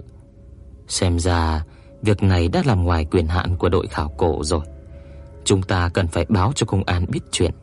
Nơi đây cũng không phải là trốn để nói chuyện, mọi người cũng đừng phá hỏng hiện trường, có việc gì cùng lên trên ngồi lại bàn bạc." Thế rồi cả nhóm người men theo đường cũ quay ngược trở lại. Trưởng thôn cùng những người khác thấy tất cả đều bình an vô sự quay ra thì đương nhiên vui mừng ra mặt. Tôi giữ đúng lời hứa với mấy người dân binh, trả tiền thù lao cho họ. Đám dân binh mặc dù không có linh đơn, nhưng có được thù lao xứng đáng, ai nấy đều thoải mái vui vẻ. Giáo sư Tôn nhờ người của hội đồng nhân dân đi thông báo sự việc với công an. Sau đó dẫn tôi và Sơ Lê Dương đến nhà trưởng thôn ăn tối. Trong lòng tôi vẫn còn nhiều băn khoăn, liền hỏi giáo sư Tôn, hang động dưới xưởng đóng quan tài rốt cuộc là thế nào. Giáo sư Tôn kể lại cho tôi và Sơ Lê Dương nghe đầu đuôi câu chuyện. Thì ra khi ông cùng một trợ thủ khác xuống dưới hang động, cũng đã nhìn thấy những sợi dây xích chìm xuống dưới đầm nước. Lúc đó nhóm của ông đã không đụng vào cần quay dòng dọc. Khi quay ngược trở lên, ở phía cuối đoạn địa đạo tầng trên, ông phát hiện ra một đường hầm. Bên trong có rất nhiều bia đá. bia đạo này có cấu tạo hình chữ H. Tổng cộng có hai con đường, một con đường công khai kèm theo một đoạn đường ngầm, khoảng cách là 2 mét. Trong hình vẽ đoạn có hai nét là đường công khai, đoạn một nét là đường ngầm. Ở giữa là một đoạn đường ngang công khai nối liền hai con đường nói trên. Bia đá tập trung hết ở trong đoạn đường ngầm, gọi là đường ngầm, có nghĩa là thấp hơn một đoạn so với đường công khai. Đương nhiên sẽ có một bậc thềm thấp xuống, nhưng nếu không đến tận nơi nhìn thì không dễ gì phát hiện ra được. Đoạn cuối của đoạn đường công khai và đoạn đường ngầm đều có một căn phòng đá. Giáo sư Tôn cùng người của ông đi xuống tầng ngầm bên dưới, xem xét những bia đá cổ ở đây. Không ngờ do địa thế ở bên dưới quá thấp, mức độ thẩm thấu của nước còn nghiêm trọng hơn tầng trên nhiều lần. Nơi nối liền hai đoạn địa đạo bỗng xảy ra một trận sụt nở đất. Giáo sư Tôn và người của ông đều bị nhốt lại bên trong. Những người đi xuống cứu giáo sư lại không phát hiện ra đoạn đường ngầm này. Cũng may chỗ đất sụt là không lớn, song giáo sư Tôn cùng trợ thủ của ông đã phải mất nhiều công sức mới rời được những hòn đá lớn sụp xuống, bịt kín đường ngầm. Khi ra đến bên ngoài, lại gặp ngay hai dân binh đứng bên trên canh gác. Giáo sư Tôn mới biết có người đã xuống bên dưới hang động trong căn phòng đá để cứu mình. xuống cũng đã lâu mà chưa thấy quay ra, nên ông cùng hai người dân binh nọ đi xuống kiểm tra. Thông qua quan sát thực tế, địa đạo bên dưới thôn Thạch Bí Điếm được xác nhận là di tích từ đời Tần. Xung quanh vùng còn có vài chỗ tương tự như thế này, đều là do Tần Thị Hoàng đương thời cho xây dựng để làm nơi luyện thuốc dẫn, sau này đã bị bỏ hoang. Ngoài những tấm bia đá tàn phế thì không thu thập thêm được gì khác. Tuy nhiên những tấm bia này rất có giá trị nghiên cứu. Tôi hỏi giáo sư Tôn, vậy sáu miếng ngọc hình thú trong chiếc hộp đá và cả trong chiếc chùm treo trong đầm nước dưới hang động được dùng để làm gì?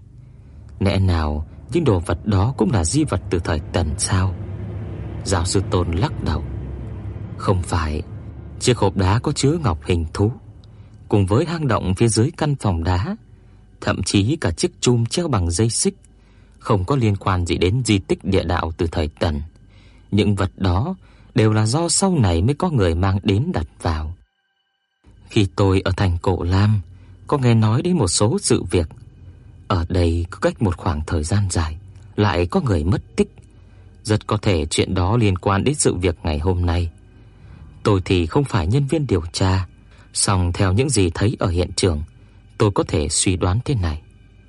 Đương nhiên là suy đoán của tôi, cũng chẳng phải chuyện cơ mật quốc gia, nên tôi nghĩ nói với hai cô cậu cũng không có vấn đề gì.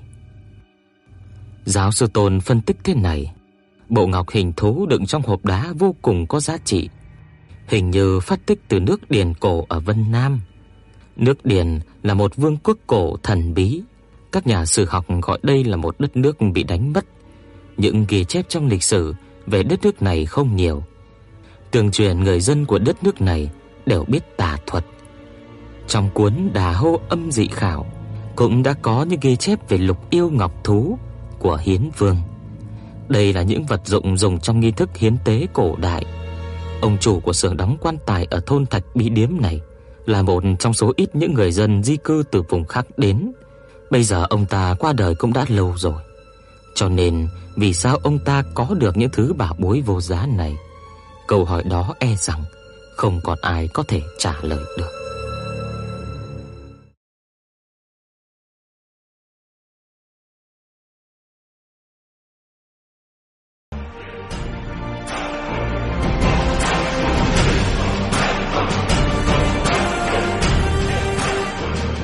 Chương thứ 35 Manh mối.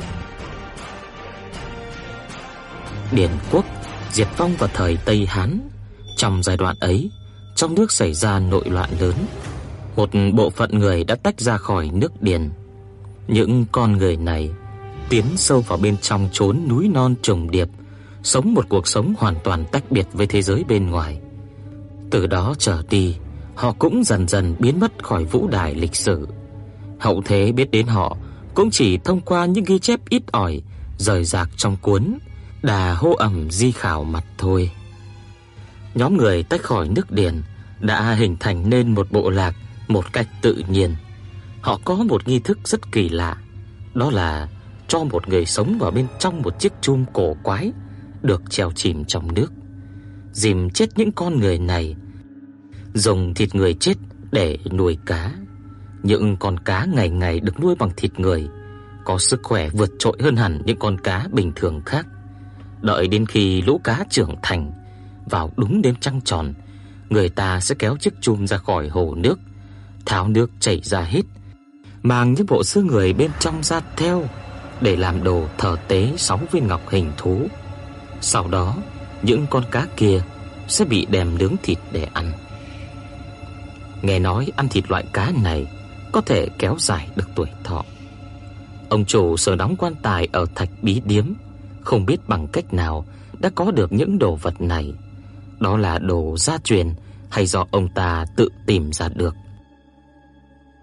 Tạm thời chưa ai có thể giải đáp được, cũng có thể ông ta là người nắm trong tay nghi thức tà ác đó. Hơn nữa, lại phát hiện ra bên dưới sở đóng quan tài là một di tích từ thời nhà Tần. Điều đó đồng nghĩa với việc ông ta đã tìm thấy một nơi vô cùng kín đáo nhằm giấu kín sự việc không để bị lọt ra ngoài. Ông ta đã lợi dụng truyền thuyết đập tay vào quan tài sẽ có người chết, khiến những người dân quanh vùng này sinh một cảm giác sợ hãi đối với tiệm quan tài và không bao giờ tùy tiện lại gần. Cho đến khi ông ta chết, những bí mật này mới được phát hiện.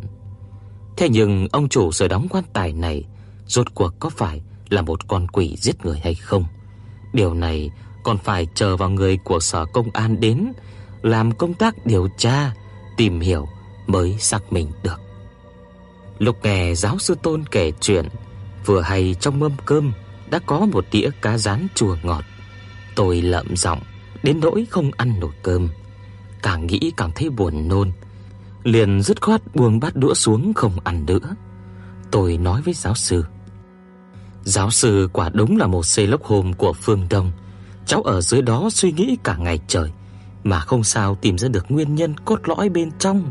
Tài thật, bác quả thực rất là cao minh. Thái độ của giáo sư Tôn lần này ôn hòa hơn so với lần trước rất nhiều. Ông nói: "Thật ra hồi trước tôi ở Vân Nam đã tận mắt nhìn thấy có người siêu tầm một chiếc chum kỳ lạ này, mua từ Đông Dương nhiều năm về trước. Thật không ngờ rằng tà thuật hiểm ác này vẫn tồn tại đến ngày nay. Cậu còn nhớ lần trước tôi có kể với cậu chuyện giáo sư Trần đã từng một lần cứu tôi thoát chết không? Đó cũng là chuyến đi đến Vân Nam. Loại tà thuật ác độc dã man kia tuy rằng cổ quái, nhưng suy cho cùng cũng không liên quan gì đến chúng tôi. Có thể tìm ra giáo sư Tôn đã là đạt được mục đích rồi. Cho nên những lời kể ban nãy của giáo sư chúng tôi nghe cho biết vậy thôi. Cả tôi và Sơ Lê Dương đều đang định cầu xin ông ta vì chuyện của giáo sư Trần. Nhất thời không biết phải mở miệng ra làm sao. Bấy giờ lại nghe giáo sư Tôn nhắc đến giáo sư Trần, tôi liền đề nghị ông kể cho chúng tôi nghe tường tận. Giáo sư Tôn thở dài. Hây có gì đâu mà kể. Nhắc lại tôi thấy hổ thẹn. Dù sao mọi chuyện Cũng đã lùi xa bao nhiêu năm rồi. Hồi đó tôi Và giáo sư Trần Đều bị điều đi Vân Nam cải tạo. Giáo sư Trần lớn hơn tôi những mười mấy tuổi. Ông rất quan tâm chăm sóc tôi. Hồi đó tôi gặp một vấn đề về tác phong sinh hoạt. Tôi có quan hệ tình cảm với một quả phụ trong vùng Không nói Thì các cô các cậu đều biết sự việc như vậy vào thời gian đó có ảnh hưởng xấu tới mức nào. Tôi ngoài mặt thì tỏ vẻ nghiêm túc lắng nghe, nhưng trong lòng lại cười thầm. Giáo sư Tôn này, ngoại hình chẳng khác nào một ông nông dân quanh năm vùi mình dưới ruộng, không có chút gì giống với vị giáo sư thông thái. Không ngờ trước đây cũng có một giai đoạn phòng lưu giáp phết. Ngày đến quãng đời lãng tử này, cũng có thể thổ lộ cùng chúng tôi. Ông đúng là một người không giữ được chuyện gì trong lòng. Muốn moi tin từ miệng ông ta cũng không phải là quá khó, mấu chốt là tìm được cơ hội thích hợp. Tôi lại lắng nghe giáo sư kể tiếp. Hồi đó tôi không chịu được sức ép nên đã định treo cổ trong chuồng bò. Đến khi đạp cái ghế dưới chân, xong mới cảm thấy khó chịu, không muốn chết nữa tôi đã vô cùng hối hận, khát vọng được sống bỗng chốc nổi lên dữ dội. Thế nhưng hối hận cũng đã muộn. Đầu lưỡi tôi đã bắt đầu thẻ ra khỏi khoang miệng, chỉ chốc lát nữa thôi là mọi chuyện sẽ kết thúc. Đúng lúc đó thì giáo sư Trần đã kịp đến, cứu tôi thoát chết. Nếu như hôm đấy không có ông thì cũng chẳng có tôi của ngày hôm nay. Tôi biết cơ hội đã đến, giáo sư Tôn đã ôn lại chuyện xưa, động đúng đến vào lòng chắc ẩn. Ông thao thao bất tuyệt. Tôi nhân cơ hội vội kể lại bệnh tình hiện tại của giáo sư Trần, cũng không quên nói nặng lên gấp 10 lần. Rồi bảo Sơ Lê Dương lấy ra thác bản của miếng long cốt di văn đưa cho giáo sư Tôn xem. Đoạn trình bày lý do đến tìm ông, hy vọng ông để mặt giáo sư Trần mà giúp chúng tôi giải mã bí mật này. Giáo sư Tôn lập tức thay đổi sắc mặt. Ông cắn chặt môi, do dự một hồi, cuối cùng nói với hai chúng tôi: Thác bản này tôi có thể cầm về xem giúp hai cô cậu phân tích xem trên đó rốt cuộc viết về điều gì. Thế nhưng chuyện này hai cô cậu phải hứa không được tiết lộ với bất cứ ai. Để đây không tiện nói chuyện, đợi mai về đến nhà nghỉ ở thành Cổ Lam, hai cô cậu hãy đến tìm tôi. Sợ đến ngày hôm sau ông lại đổi ý, nên tôi liền xin lại thác bản và hẹn ông sau khi về đến nhà nghỉ sẽ lập tức thỉnh giáo ông. Ăn cơm tối xong, tôi và Sơ Lê Dương phải lên đường về thành cổ làm trước. Nhưng còn chưa ra khỏi thôn đã bị tay thầy bói mù mồm mép như tép nhảy kia chặn lại. Lão mù hỏi tôi còn muốn mua tập đả tử mật địa nhãn đồ của lão hay không. Hàng chỉ bán cho người am hiểu nó, còn về giá cả cũng dễ thương lượng. Nếu tôi không gặp lão mù thì chắc cũng đã cho chuyện hồi chiều bay lên 9 tầng mây rồi. Tôi biết tập sách của lão thực ra là một cuốn bản đồ phong thủy, không có tác dụng gì nhiều. Thứ chân bản tương đối đặc biệt mới đáng giá đến vậy. Nội dung trong tập bản đồ cũng tương tự như cuốn Sơn Hải Kinh thôi. Xét về mặt ý nghĩa thì không có gì to tát lắm. Huống chi cuốn của lão mù lại là hàng rộng, không phải chân bản. Sơn Hải Kinh là cuốn sách kỳ dị của Trung Quốc. Nội dung là những ghi chép thời cổ về những vùng đất với những con người, động vật thần thoại, kỳ quái như người có hai mắt ở bụng, loài chim đầu người, vân vân. Tôi nói với lão thầy bói mù, lão già, tập bản đồ này lão chỉ muốn bán cho người hiểu nó ư? Lão mù nói, Điều đó là đương nhiên, kẻ am hiểu có thể ra một cái giá bất kỳ, lão phù vẫn có thể châm trước xem xét. Còn với kẻ không hiểu, dù có đưa ra nghìn lượng thì cũng vô nghĩa. Vật thần bí này nhất định không để rơi vào tay người phàm. Lão phù lúc chiều có xem tướng cho các hạ, có tướng rắn trùm thất khiếu, đường đường chính chính, mang tướng mạo uy phong của một chư hầu, tầm mắt hơn người, chắc chắn là người có thể hiểu được cuốn Đả Tử Mật Địa nhãn đồ này. Vậy nên không bán cho các hạ thì còn để cho ai? Tôi nói với lão mù, nếu nói như vậy thì tôi e rằng cuốn sách của ngài sẽ chẳng bán được cho ai đâu, bởi vì đó hoàn toàn là sách đạo bản phỏng tác. Người am hiểu thì không muốn mua, kẻ không hiểu thì ông lại không muốn bán. Thôi thì ông cứ giữ lấy làm của riêng vậy. Còn nữa, ông đừng có mở miệng là nói đến chư hầu đi có được không?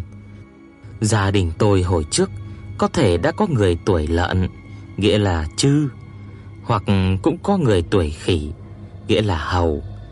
Chỉ tội chưa ai là thuộc tuổi lợn khỉ, chư hầu cả. Tôi là mà chư hầu thì tôi đã vào vườn bách thú từ lâu rồi.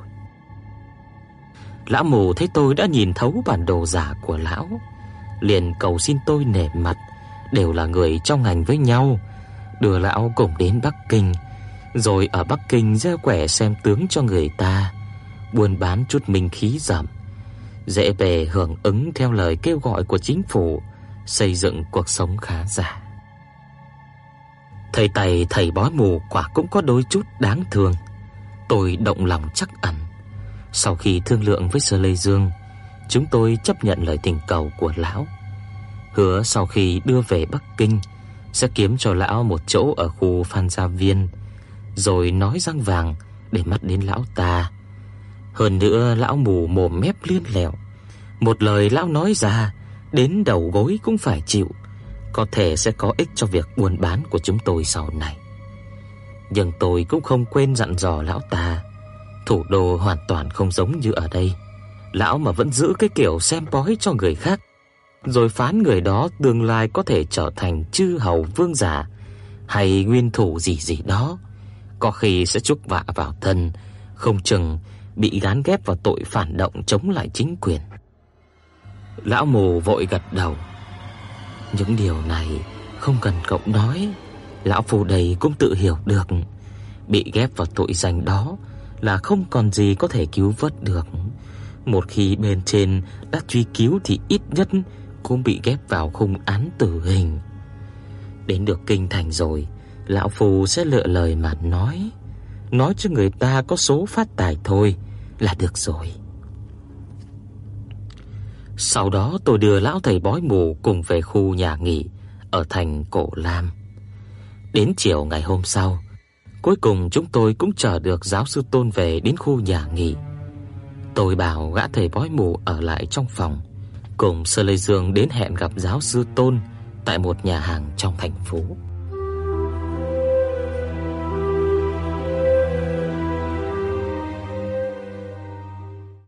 Ngồi trong quán ăn, giáo sư Tôn nói với chúng tôi về việc miếng long cốt dị văn. Lần trước tôi không nói với cậu, cũng là vì lúc đó có nhiều việc phải suy nghĩ, nhưng tôi đã nghĩ cả đêm hôm qua. Vì giáo sư Trần, tôi quả thực không thể không nói. Song tôi hy vọng hai cô cậu phải hành động thật thận trọng, đừng để phát sinh những rắc rối nghiêm trọng. Tôi hỏi giáo sư Tôn, cháu vẫn chưa hiểu lắm, bác rốt cuộc là đang lo lắng điều gì? Một vật từ hàng ngàn năm về trước, vì sao đến ngày hôm nay vẫn không được công bố ra bên ngoài? Giáo sư Tôn lắc đầu nói: "Không phải là không được công khai, chỉ là chưa đến lúc để nói. Những tư liệu tôi có được rất ít ỏi. Những văn tự long cốt này đều là những văn kiện cơ mật cổ đại. Trên đó có ghi chép những sự việc rất ít người biết đến, thậm chí còn không có trong các sách sử. Mặc dù đã nắm chắc trong tay phương pháp giải mã thiên thư, nhưng vì niên đại đó đã cách thời đại của chúng ta hiện nay quá xa. Vậy đối với những nội dung trong thiên thư, chúng tôi nên lý giải thế nào? Phải chứng minh ra sao? Đó đều là những bài toán phức tạp. Hơn nữa, những văn tự long cốt đã hư hại không ít. Rất khó tìm được một văn bản được bảo tồn nguyên vẹn. Một khi nội dung được giải mã ra khác với nguyên văn, cho dù chỉ là sai sót trong một ký tự thôi, cũng sẽ dẫn đến những sai lệch không thể sửa chữa được. Tôi nói với giáo sư Tôn, những chuyện thuộc về chuyên ngành thế này, bạc có nói ra thì chúng cháu cũng không hiểu. Chúng cháu lặn lội đến đây tìm giáo sư cũng chỉ là vì muốn biết thêm về Mộc Trần Châu và còn thác bản của miếng long cốt dị văn mà Sơ Ly Dương mang đến hôm nay, cũng hy vọng giáo sư sẽ giúp chúng cháu giải mã bí mật trong đó, xem xét liệu có manh mối gì về Mộc Trần Châu kia không. Giáo sư Tôn đón bản in từ tay Sơ Ly Dương. Ông xem một lúc lâu rồi mới nói với chúng tôi. Theo như quy định thì những nội dung này không được phép tiết lộ ra bên ngoài. Lần trước tôi hù dọa các cậu cũng đều là vì lý do này. Bởi vì những thông tin trong đây đều chưa thực sự chắc chắn, công bố ra bên ngoài là một việc làm vô trách nhiệm đối với lịch sử. Thế nhưng lần này là vì giáo sư Trần, tôi đành bỏ ngoài tai những quy định đó. Hôm nay coi như phá lệ một lần. Hai cô cậu muốn biết về Mộc Trần Châu chỉ có điều những hiểu biết của tôi về cổ vật này cũng không nhiều. Tôi có cảm giác nó là một vật tế lễ mang tính tượng trưng nhiều hơn. Hình dáng trông giống như một con mắt, xuất hiện sớm nhất vào thời Thương Chu. Trong những vật văn long cốt thời kỳ Tây Chu khai quật được, có những ghi chép về viên ngọc này. Tuy nhiên về việc viên ngọc thuộc thời kỳ nào, do ai làm ra, chất liệu làm ra viên ngọc được lấy từ đâu, thì cũng không có thông tin cụ thể nào. Cũng giống như thác bản mà cô cậu đưa cho tôi, nó tương tự như cái mà tôi đã xem qua trước đây. Tôi không dám khẳng định ký hiệu trên miếng long cốt của hai cô cậu có ý nghĩa ám chỉ đến Mộc Trần Châu, nhưng tôi có thể khẳng định một điều rằng ký hiệu vừa giống với hình một con mắt, lại có phần giống với hình chôn ốc này. Trong mật văn thời Chu có nghĩa là phượng hoàng. Những thông tin trong bản in này là những miêu tả của người Tây Chu về tiếng gáy của chim phượng hoàng trên núi Kỳ Sơn.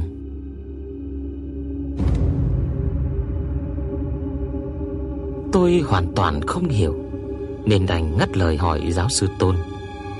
Phượng Hoàng ư? Đó không phải là một loài vật mà ngày xưa đã hư cấu nên sao? Trên thế gian này thực sự có loài chim đó không? Giáo sư Tôn trả lời. Điều này thì cũng khó nói, do những điều được ghi chép trong thiên tư Long Cốt đều là những thông tin quan trọng của giai cấp thống trị thời cổ đại.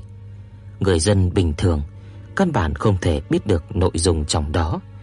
Cho nên, đứng ở một góc độ cá nhân, tôi rất tin tưởng vào nội dung được ghi chép trong mật văn Long Cốt. Song nói đến chuyện này, tôi cũng không cho rằng trên đời này có tồn tại giống chim phượng hoàng. Có thể đây là một loại mật mã bên trong mật mã, sự ám chỉ bên trong lời ám chỉ.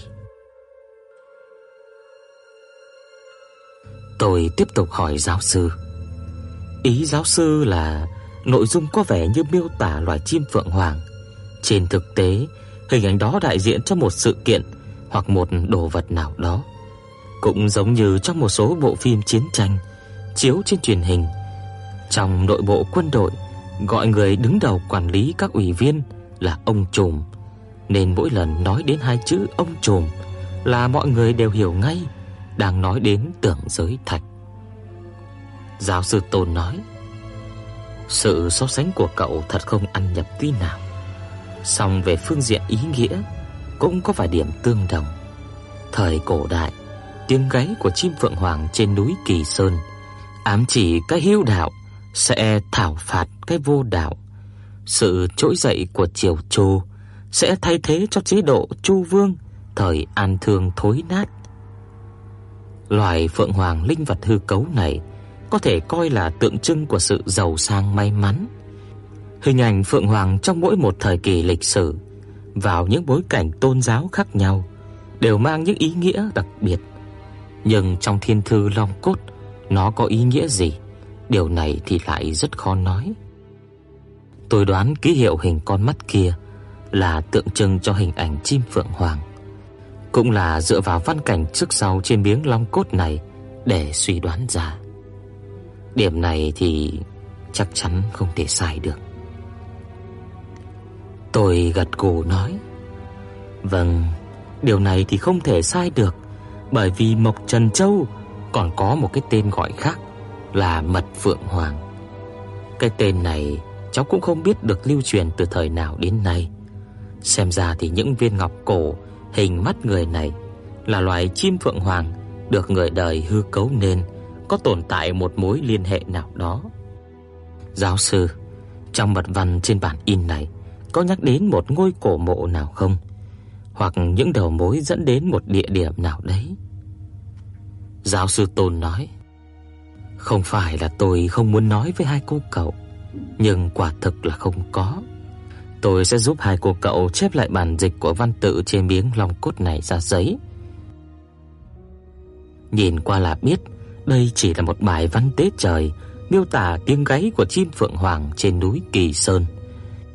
Những văn tự này luôn được các vị vua chúa vô cùng coi trọng.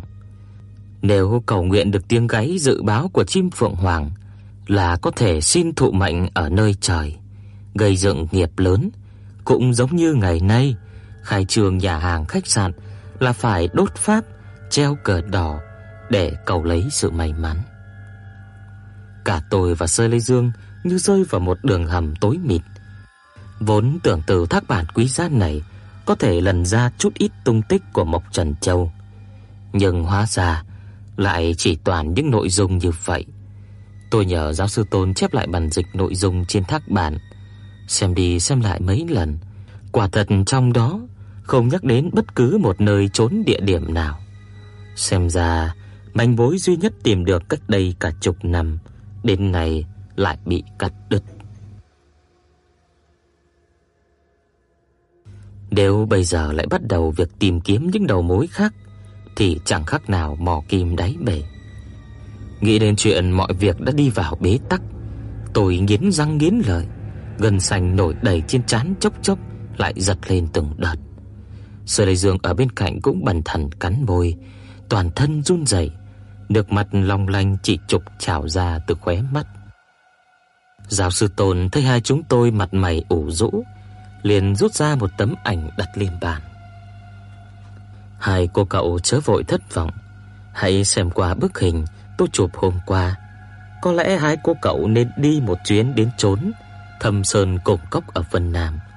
Có lẽ sẽ thu tập được gì đó chăng? Tôi nhận lấy bức ảnh từ tay giáo sư Tôn, rồi cùng Sơ Lê Dương chăm chú xem. Trong bức hình là sáu viên ngọc hình thú màu đỏ như máu, to chừng một nắm tay, hình dạng kỳ cục, vừa giống sư tử, trên thân còn mọc cả lông vũ. Có điều chỉ có một con mắt duy nhất, mặt mũi rất hung dữ, trên thân miếng ngọc có rất nhiều đốm thủy ngân và mặc dù kỹ thuật tạo hình tinh xảo nhưng lại khiến cho người ta cảm thấy hết sức ác độc và lạnh lẽo. Không biết tại sao, chỉ cần nghĩ đến những đồ vật của lão chủ xưởng đóng quan tài, tôi lại có một cảm giác căm giận tột độ, không muốn nhìn lâu, bởi cứ nhìn thì lại cảm thấy buồn nôn. Bụng dạ cuộn lên, tôi hỏi giáo sư Tôn: "Giáo sư, bức hình này được chụp từ hôm qua sao? Vật trong bức ảnh lẽ nào lại là ngọc hình thú trong hộp đá được lấy ra từ trong hang động bên dưới sòng đóng quan tài?" Giáo sư Tôn gật đầu nói: "Đúng vậy. Tôi nghĩ hai cô cậu có lẽ sẽ cần đến bức ảnh này, nên đã dặn trợ thủ của tôi cả đêm qua quay về huyện dở bức ảnh này ra. Hai cô cậu nhìn kỹ xem, trên bức ảnh này có đặc điểm gì đặc biệt. Sở Lệ Dương vốn cũng chẳng muốn xem những đồ vật tà đạo này lâu, nhưng giáo sư Tôn đã nói vậy, thì lẽ nào trong bức ảnh lại có đầu mối nào đó liên quan đến Mộc Trần Châu. Cho nên cô nàng cầm lại bức ảnh xem kỹ lại một lượt, cuối cùng cũng tìm ra được điểm đặc biệt đó. Giáo sư, sáu miếng ngọc đỏ hình tà thú này đều chỉ có một con mắt. Không những vậy, lại to một cách kỳ quái, không phù hợp với tỷ lệ thông thường. Hơn nữa, hơn nữa điều đặc biệt nhất là con mắt duy nhất trên những viên ngọc hình thú này đều giống hệt với hình dáng của Mộc Trần Châu. Giáo sư Tôn nói với chúng tôi, không sai, cũng chính vì thế mà ban nãy tôi đã khuyên hai cô cậu chớ vội thất vọng, còn nước còn tát mà. Tôi và Sơ Lê Dương đi từ kinh ngạc đến vui mừng, nhưng vẫn có một điểm không sao lý giải được. Nước điền cổ đại nằm ở vùng biên giới phía nam thì sao lại có sự liên hệ với Mộc Trần Châu? Lẽ nào Mộc Trần Châu vốn thất truyền trong dân gian, bao năm qua lại được cất giấu trong một ngôi mộ cổ nào đó của vua nước Điền?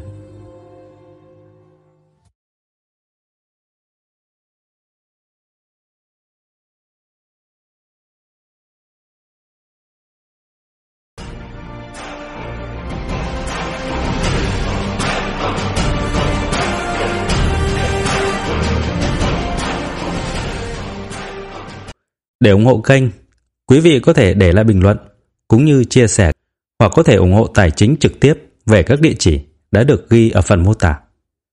Chương thứ 36: Mộ Hiến Vương.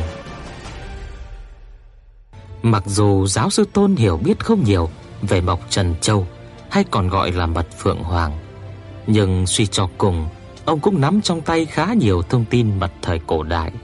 Hơn nữa, lại nghiên cứu sâu sắc nhiều hồ sơ lịch sử, giáo sư Tôn cho rằng hoàn toàn có sự tồn tại của Mộc Trần Châu kể trên. Vật tế lễ này mang một ý nghĩa vô cùng to lớn đối với những vị quan vương thời cổ đại. Nó tượng trưng cho quyền lực và sự hưng thịnh. Hơn nữa, mối quan hệ giữa bối cảnh văn hóa và yếu tố địa lý khác nhau khiến cho sự lý giải về Mộc Trần Châu cũng khác nhau. Có thể khẳng định rằng ngọc hình thú trong hộp đá tìm thấy bên dưới xưởng đóng quan tài có nguồn gốc từ nước Điền ở Vân Nam. Điền quốc từng được phân làm ba quận dưới thời Tần. Cuối Tần thiên hạ đại loạn, khu vực này đã thực thi chính sách bế quan tỏa cảng, tự lập vua, hoàn toàn tách khỏi bộ máy chính quyền trung ương đến thời kỳ Hán Vũ Đế mới bị bình định trở lại. Theo ghi chép, nước Điền cổ có một bộ phận người sùng bái thầy Mo và tà thuật đã rời khỏi nước Điền đi tránh nạn, đến sinh sống ở vùng núi sâu dọc bờ sông Lan Thương. Vị thủ lĩnh của nhóm người này tự xưng là Hiến Vương. Loại thiên tử thảo đầu này trong lịch sử Trung Quốc nhiều không kể xiết. Ghi chép về vị Hiến Vương này trong sử sách cũng chỉ có dăm câu ba dòng. Những viên ngọc hình thú là đồ tế lễ mà Hiến Vương dùng để cử hành tà thuật. Sáu viên ngọc đỏ hình thú tượng trưng cho Đông, Nam, Tây, Bắc, trời, đất, sáu hướng. Mỗi một viên ngọc đều có tên gọi và tác dụng riêng. Khi Hiến Vương tiến hành nghi thức tế lễ, ông ta cần phải uống một vài loại thuốc sinh ảo giác cho đến khi tinh thần đạt đến cảnh giới của sự vô thức. Đồng thời, sáu viên ngọc được cố định tại sáu nơi trên đàn tế sẽ sinh ra một loại tử trường. Như vậy có thể thần giao cách cảm với vật tổ tà thần qua ý thức. Tượng hình thú được Hiến Vương sử dụng khi tế lễ to gấp nhiều lần so với bộ 6 viên ngọc được tìm thấy dưới xưởng đóng quan tài. Bộ ngọc mà chúng ta tìm thấy có lẽ là của một thầy mo có địa vị cao trong triều đình. Còn về chuyện làm sao bộ ngọc đó lọt vào tay ông chủ xưởng đóng quan tài, hơn nữa, ông ta sao có thể nắm bắt được những loại tà pháp này thì không thể nào biết được. Có thể ông ta cũng là kẻ trộm mộ hoặc là hậu duệ của một thầy mò dưới thời Hiến Vương. Còn như sáu viên ngọc đỏ hình thú, có khả năng Hiến Vương đã cụ thể hóa Mộc Trần Châu theo cách lý giải của mình, hoặc liên tưởng mở rộng ở một mức độ nào đó. Hơn nữa, vị Hiến Vương này rất có thể từng nhìn thấy Mộc Trần Châu thực sự, thậm chí khả năng ông ta là người chủ cuối cùng của nó. Chỉ có điều những tư liệu hiện có quá ít, tạm thời chỉ có thể đưa ra những suy đoán như vậy. Sau khi nghe giáo sư Tôn phân tích, tôi cảm thấy mọi chuyện đều rất hợp lý. Chỉ cần còn một tia hy vọng, chúng tôi sẽ ra sức cố gắng. Nhưng khi hỏi giáo sư Tôn ngôi mộ của Hiến Vương mai táng ở đâu thì ông lại chẳng biết chút gì. Mộ Hiến Vương vốn nằm ở một nơi xa xôi hẻo lánh, thêm vào đó, bản thân vị vua này tinh thông tà thuật, cho nên huyệt mộ được lựa chọn chắc chắn phải ở nơi vô cùng kín đáo. Sau bao nhiêu năm trôi qua, khả năng tìm được ngôi mộ có tỷ lệ phần trăm hết sức ít ỏi. Ngoài ra giáo sư Tôn còn căn dặn chúng tôi không nên đi trộm mộ mà hãy cố gắng tìm ra một cách khác. Có rất nhiều con đường để giải quyết một vấn đề. Ngày nay, khoa học đã phát triển rất nhiều, dựa vào khoa học kỹ thuật tìm ra phương án giải quyết là tốt nhất. Không nên quá đâm đầu vào tìm kiếm Mộc Trần Châu. Bởi xét cho cùng, giá trị quan của cổ nhân cũng chưa hoàn thiện sự hiểu biết về thế giới tự nhiên chưa sâu sắc, mưa gió sấm chớp đều được cổ nhân coi là hiển linh của thần thánh. Trong số đó, có rất nhiều thành phần là do con người vô cớ tưởng tượng ra. Giáo sư Tôn còn hứa chỉ cần phát hiện ra manh mối gì mới sẽ lập tức báo cho chúng tôi. Tôi nói với giáo sư bằng giọng chắc như đinh đóng cột. Việc này giáo sư cứ yên tâm, Chúng cháu sao có thể đi trộm mộ được cơ chớ? Mà cho dù có muốn Thì cũng nào biết tìm ở nơi mô. Giáo sư Tôn gật đầu nói. Thế thì tốt. Cả đời này tôi ghét nhất là lũ trộm mộ.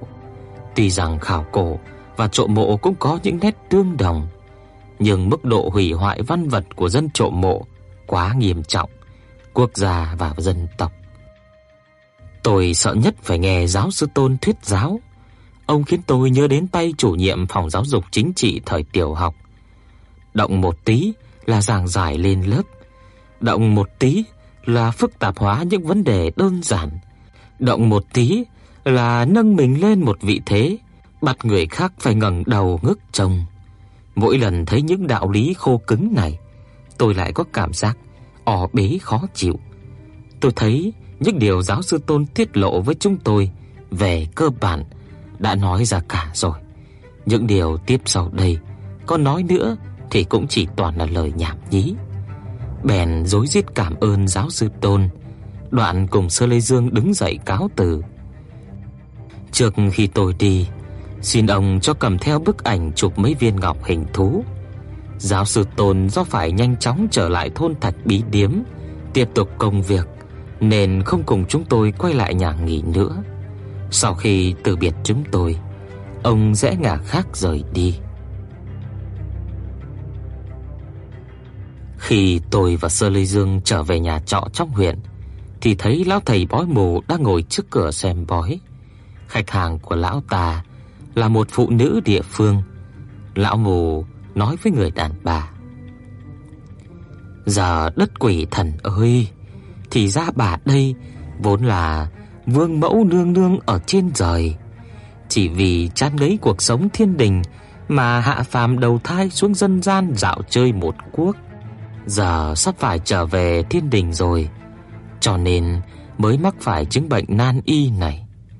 Không đến 3 tháng nữa, khi nghe thấy tiếng nhạc trên trời vọng xuống, cũng là lúc bà khởi giá hồi cung. Người đàn bà khóc lóc nức nở hỏi: "Ông tiên sinh sống ơi, ý ông nói căn bệnh của tôi vô phương cứu chữa ư? Nhưng tôi không nỡ bỏ nhà tôi, cũng không muốn phải lên trên kia chung sống với Ngọc Hoàng đại đế. Tôi không có chút tình cảm nào với ông ta cả, và lại nhà tôi còn hai đứa nhỏ." Lão mù tỏ ra rất khó xử, nói với người đàn bà kia: "Nương nương nếu như không muốn hồi cung thì không phải là không có cách, chẳng qua lão phu." Người đàn bà không ngừng thúc giục lão thầy bói. Chị ta nhét vào tay lão một tờ 10 tệ, cầu xin lão nghĩ cách giúp để chị ta sống thêm được năm 60 năm nữa. Lão mù miết ngón tay lên tờ tiền, biết là tờ tiền 10 tệ, bèn lập tức nghiêm mặt nói: "Thôi được rồi, lão phù coi như phá lệ lần này. Thầy chị cầu xin Ngọc Hoàng rộng lượng, dù sao thì một ngày trên trời cũng bằng một năm dưới hạ giới. Tôi sẽ cầu xin Ngọc Hoàng cho chị 3 tháng nữa thì ở dưới chốn trần gian này chị cũng sống thêm được mấy chục năm. Thế nhưng Thật khổ cho Ngọc Hoàng đại đế. Có chuyện này chị không biết. Ngọc Hoàng nhớ thương chị không thiết ăn uống nữa. Lần trước khi tôi gặp ngài, phát hiện ngài gầy rộc đi, cũng chẳng còn tâm trí nào lo việc quốc gia đại sự. Ngày đêm nhìn trăng nhìn sao, mong ngóng nương nương trở về. Tôi lo lắng lão mù ba hoa quá độ, về sau chồng người phụ nữ kia tìm đến gây rối, chỉ ít cũng kiện lão ra tòa vì tội phá hoại hạnh phúc gia đình, liền gọi lão vào ăn cơm. Lão mù thấy chúng tôi đã quay lại, vội vàng nhét tờ tiền vào mũ, rồi đuổi người phụ nữ kia đi. Tôi cầm một đầu cây gậy trúc, dẫn đường đưa lão mù vào nhà ăn. Chúng tôi dự định ăn xong cơm trưa sẽ trở lại Tây An, sau đó về Bắc Kinh. Tôi và Sơ Lê Dương cùng lão mù ngồi chung một bàn. Sơ Lê Dương trong lòng nặng trĩu, chẳng tiếc ăn uống gì. Tôi thì vừa ăn, vừa đem tấm ảnh bộ ngọc hình thú ra xem. Tình hình trước mắt là mọi đầu mối đều bị cắt đứt, chỉ còn lại những viên ngọc hình thú với con mắt giống mộc trần châu. Xem ra kế hoạch tiếp theo chỉ còn nước đến Vân Nam tìm môi mộ Hiến Vương. Nếu may mắn thì có thể đổ ra mật phượng hoàng, không thì chí ít cũng lần ra được một manh mối khác.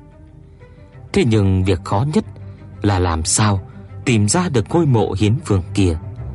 Chỉ biết nó nằm đâu đó trong tỉnh Vân Nam, dọc bờ sông Lan Thương. Sông Lan Thương dài tới hàng nghìn km, không thể dựa theo bản đồ mà bới tung từng mét đất lên được. Sở Lệ Dương hỏi tôi: "Không phải anh vẫn thường vỗ ngực ta đây, nhận mình tinh thông thuật phân kim định huyệt sao? Chuyện nhỏ thế này sao gây khó dễ cho anh được? Giờ chỉ cần ra đến bờ sông ngẩng đầu lên nhìn sao trời là có thể tìm được mà." Điều này chính anh vẫn hay nói đi nhé. Tôi cười khổ sở. Bà ơi là bà, đâu có đơn giản như thế. Thuật phân kim định huyệt chỉ có thể sử dụng ở nơi đất đai bằng phẳng, mạch đất không nhấp nhô gồ ghề thôi. Còn Vân Nam hồi trước, tôi từng qua đó tham chiến, cao nguyên đồi núi chiếm đến hơn 90% diện tích cả vùng. Ở Vân Nam có 3 hệ thống sông ngòi lớn, ngoài sông Kim Sa, sông Nộ Giang Gia thì còn sông Lan Hương chảy qua toàn tỉnh theo hướng bắc nam. Hơn nữa địa hình địa mạo nơi đây phức tạp vô cùng, sơn mạch phát nguồn từ phương bắc ngang dọc chẳng chịt, chia rẽ ra nhiều phân nhánh đếm không xiết. Nếu chúng ta không có mục tiêu cụ thể thì cho dù có nắm bí thuật phong thủy trong tay, e rằng dẫu có tìm 100 năm cũng chẳng thể nào tìm được. Sơn Nề Dương nói với tôi, hiếm thấy thật, sao ngay cả anh cũng bắt đầu nói những lời nản lòng như vậy. Xem ra lần này khó thật rồi. Tôi nói với Sở Lệ Dương, tôi không nản lòng. Tôi thấy rằng tình trạng của chúng ta hiện nay có thể khái quát thế này. Có niềm tin nhưng không nắm chắc.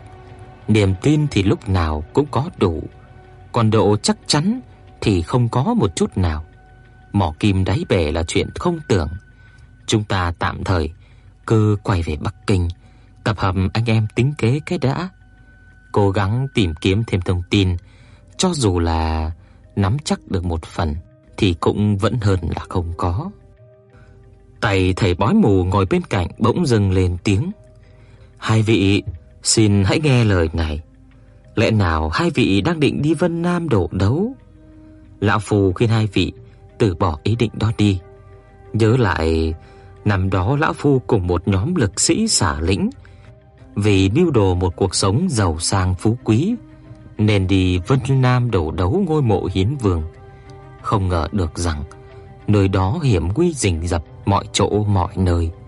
Không dừng chết tòi sáu mạng người, chỉ có lão phù nhờ vào thân thủ cao cường mới may mắn thoát chết.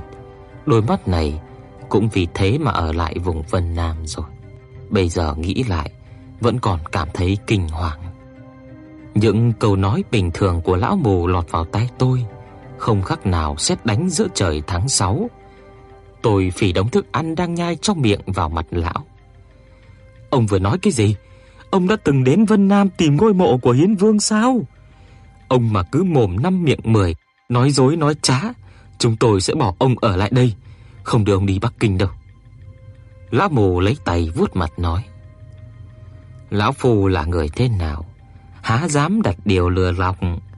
Lão phù từng đến núi, lý gia Vân Nam đổ đấu mộ Điền Vương, chỉ có điều đến hơi muộn, chỉ có điều minh khí trong mộ đã bị người đến trước lấy đi rồi. Bên trong mộ thì ngoài một khúc xương đùi ra, chỉ còn sót lại nửa dưới tấm bản đồ nước điền cổ bằng da người. Những nét chữ bên trên đã bị phai mờ lắm rồi. Lão phù xưa này đã trộm là không về tay không, đã là đồng tiền bất nghĩa, cớ gì mà không lấy. Lúc đó tiện tay bắt dề, lão phu cầm luôn tấm bản đồ đi. Sau đó ở Tô Châu, lão đã mời một người thợ chuyên tu sửa tranh cổ rất có tay nghề.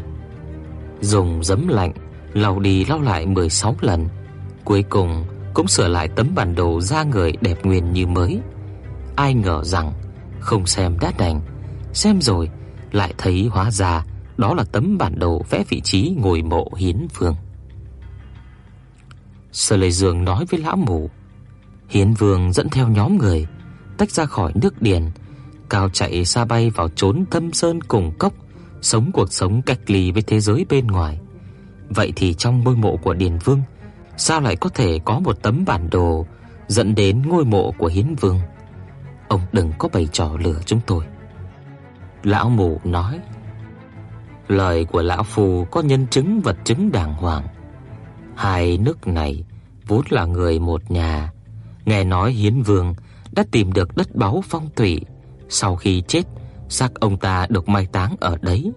Vùng đất đó có một vị trí địa lý vô cùng đặc biệt, Không bao giờ ông ta bị người đời đổ đấu. Thử nghĩ mà xem, Đường Tông Hán Vũ là những con người thế nào? Lúc sinh thời thì lừng lẫy tứ phương, đến khi chết cũng khó tránh khỏi bị người ta đổ đấu, thì hải cũng bị chúng nó trả đạp lên cả. Từ thời xa xưa, các vị vua chúa đã rất coi trọng việc xây cất mộ mả sau khi chết. Điều các vị vua này lo lắng nhất là việc bộ mình bị đổ đấu. Hiến Vương sau khi chết, thuộc hạ của ông ta cũng phân tán đi khắp nơi. Có kẻ vì muốn quay trở lại quê cũ nên đã vẽ lại tấm bản đồ dẫn đường đến mộ Hiến Vương. Hiến dâng cho vua Điền, tự xưng là có thể tìm một huyệt mộ đẹp như vậy cho Điền Vương. Những sự việc này được ghi chép đằng sau tấm bản đồ, nhưng sau đó, thiết nghĩ Điền Vương đã không tìm được một mộ báu đẹp như thế, bởi nếu không lão phù sao có thể đổ đấu ra tấm bản đồ ra người này được. Lão mù lôi từ trong áo ngực ra một gói đồ, mở ra, quả nhiên bên trong là một tấm bản đồ cổ bằng da. Mặc dù đã qua tu sửa, nhưng vẫn rất mờ nhạt. Núi non sông hồ trong tấm bản đồ này gọi là tạm nhận ra được. Lão mù nói: Tuyệt chẳng phải lão phù hù dọa hai người. Bản đồ này đã bao năm theo lão phù, ngày thường tịnh chẳng hé lộ. Hôm nay thấy hai người không tin, nên mới đem ra cho hai người xem xét. Xong lão phù có một lời khuyên nhủ như vậy. Hai người hãy nhìn vào vị trí trùng cốc trên tấm bản đồ này, có một chỗ để trống. Nơi đó là nơi có nhiều sự cổ quái, tựa như hang trùm với miệng sói vậy. Cho dù hai vị có ba đầu sáu tay là Kim Cang La Hán tái thế, một khi vào trong trùng cốc thì sẽ không còn đường quay đầu ra. Nói rồi lão thầy bói gỡ cặp kính đeo trên mắt xuống. Tôi và Sơ Lê Dương đảo mắt nhìn lên gương mặt lão, rồi cùng giật thót mình. Đôi mắt của lão mù hõm lại thành hai hố sâu, từ trong ra ngoài toàn là những vết sẹo thâm đỏ, trông như những mạch cây khô quắt đang mọc ra từ trong hốc mắt. Thì ra đôi mắt của lão mù bị người ta khoét nhãn cầu đi, ngay đến mí mắt cũng bị cắt đi một phần. Lão mù đeo lại cặp kính đen vào, thở dài một hơi, nói với tôi và Sơ Lê Dương. "Hây, bao năm đã qua, dĩ vãng như mây bay gió thoảng, nhưng sự việc hồi đó vẫn sở sở trước mắt. Lần đổ đấu cuối cùng trong đời, lão phù vẫn nhớ như in, thế nào gọi là nhìn phát khiếp thì đúng là nhìn phát khiếp. Tôi biết lão mù ngày thường nói 10 câu thì 8 câu dớ dần dựa vào miệng lưỡi lươn lẹo lừa lấy miếng cơm ăn. Thế nhưng những chuyện lão kể về chuyện đi tìm mộ hiến vương phần lớn không phải là chuyện bịa đặt.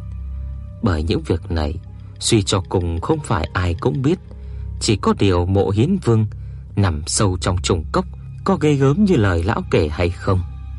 Điều này vẫn còn nhiều điểm đáng phải nghiên cứu. Từ trước đến giờ, tôi chưa bao giờ nghe nói đến nơi nào gọi là đất báu phong thủy, không bao giờ bị đổ đấu cả. Nhưng rồi nhớ đến những thông tin mà giáo sư Tôn đã cho chúng tôi biết, Hiến Vương hành sự bí mật, sùng bái tà thần, lại am hiểu dị thuật thì chắc cũng không phải là hạng tầm thường. Đầm nước bên dưới sừng đóng quan tài dùng để nuôi cá bằng thịt người, với mục đích ăn thịt cá thì sẽ kéo dài tuổi thọ.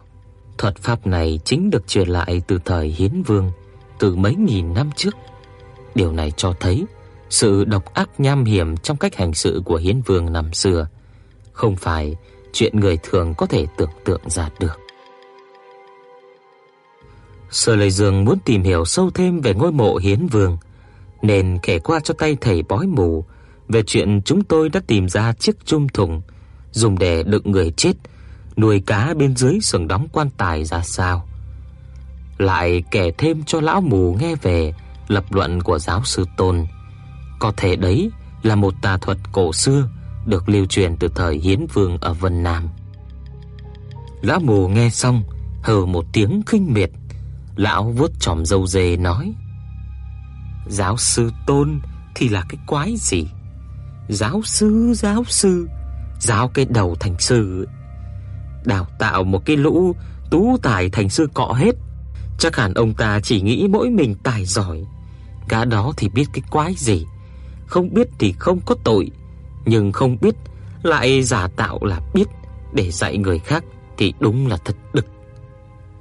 Tôi hỏi lão, ý ông là gì? Lẽ nào những lời giáo sư Tôn nói là không đúng sao? Lão mù nói, theo như những gì lão phu biết, tà thuật của Hiến Vương bắt nguồn từ các nước phương Nam, có mặt sớm nhất ở Miến Điện, đó là hình thức trùng thuật cổ xưa nhất. Trùng thuật cùng với cổ độc, giáng đầu thì ở một số vùng núi thuộc tỉnh Vân Nam và một số nơi ở Lào vẫn còn có người biết dùng. Tuy nhiên phần lớn cũng đã bị thất truyền, chỉ còn sót lại một số phương pháp vụn vặt. Tôi nói với lão mù, theo như ông nói, thì lẽ nào lão chủ xưởng đóng quan tài dùng dây xích sắt treo chiếc chùm sắt chìm trong đầm nước, bên trong đặt xác người chết để nuôi cá là một loại trùng thuật. Ông ta làm như vậy có ý nghĩa gì? Lão mù cười lớn. lão phu sắp trở thành cố vấn của hai người rồi. Thôi thì đằng nào cũng vậy, lão phu biết được gì thì kể cho hai người biết luôn.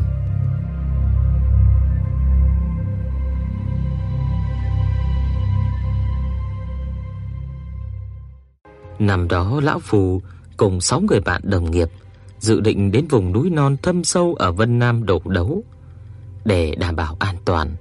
Trước khi hành sự, bọn ta đã hỏi thăm nhiều nơi, cuối cùng thông qua một số lời kể của một số người già trong bản, cũng biết được ít nhiều về vấn đề này.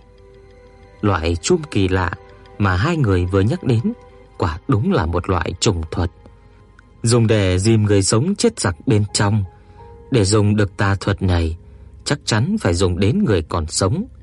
Nếu như trước khi bị chìm xuống nước mà người bên trong đã chết thì tà thuật sẽ không phát huy tác dụng.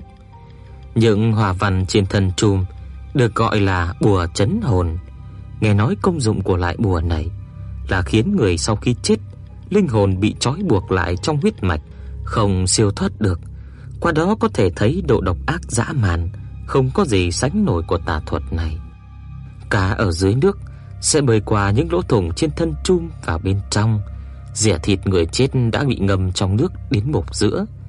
Oan hồn của người chết cũng theo đó mà thấm vào miệng cá.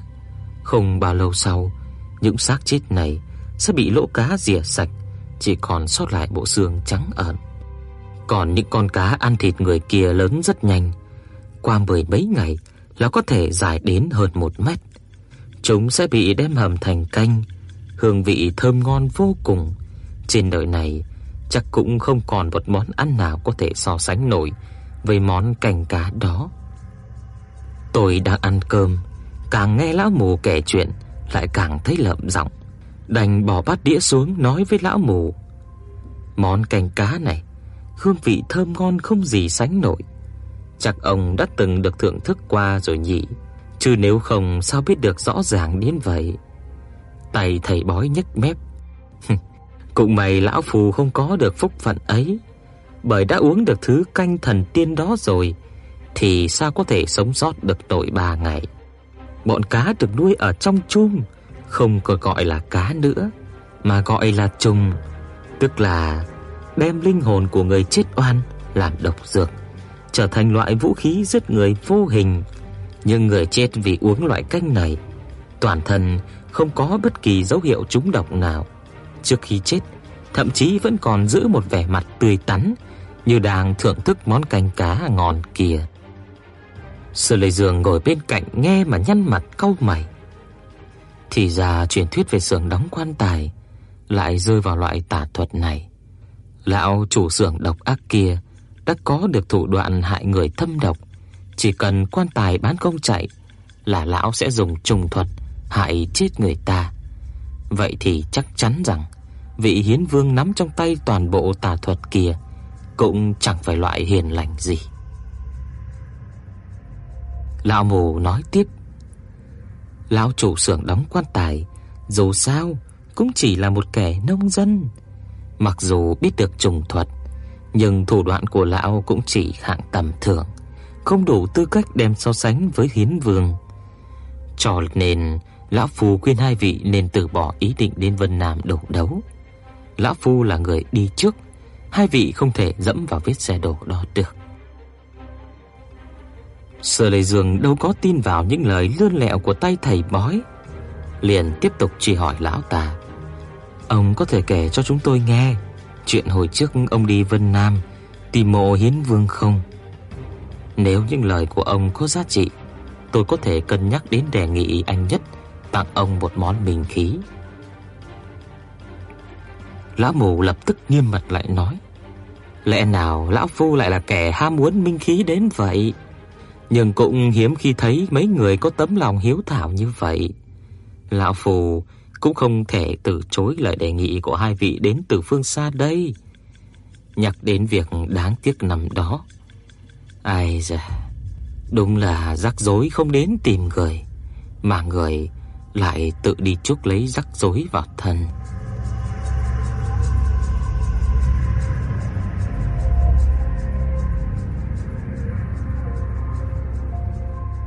Năm đó lão mù ở Tô Châu đã nhờ nghệ nhân sửa chữa lại tấm bản đồ ra người.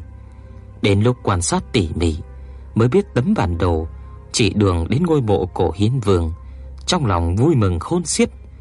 Trước đấy lão mù độ đấu mấy lần đều không thu hoạch được gì mấy.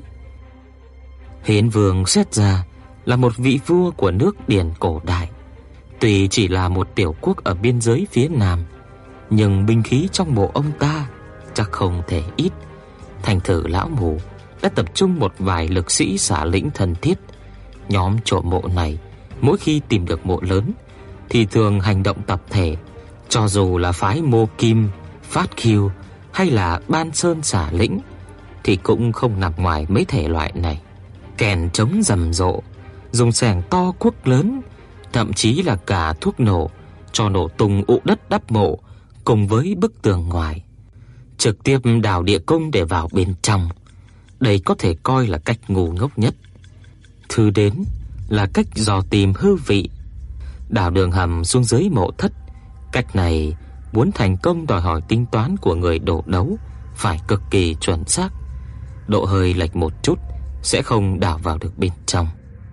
Lão mù thời trai trẻ thường xuyên đào bới các ngôi mộ ở phương Nam. Nhóm của lão đa phần không am hiểu thuật xem phong thủy, nên chỉ còn cách tìm địa điểm có vật làm mốc hay chỉ dẫn hoặc tìm kiếm những ngôi mộ còn lại, những tàn tích của bia đá hay những ụ đất đắp mộ.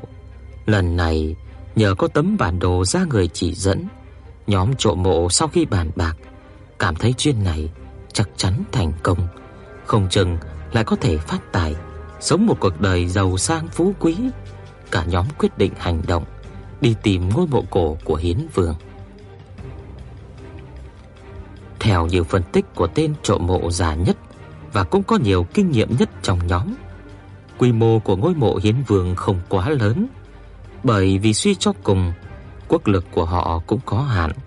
Theo như những ghi chép trong tấm bản đồ ra người thì có lẽ là nằm trong một hàng núi, dựa vào hình thế tự nhiên của hang động làm nền tảng xây dựng một khu lăng mộ bên trong. Năm xưa nước Điền phòng theo chế độ nhà Hán, trong lăng mộ nhà vua bắt buộc phải có nghi trượng xe đồng, trăm bức tượng gốm binh mã. Xác chết trong huyền cung được niệm trong hai quách bà quan.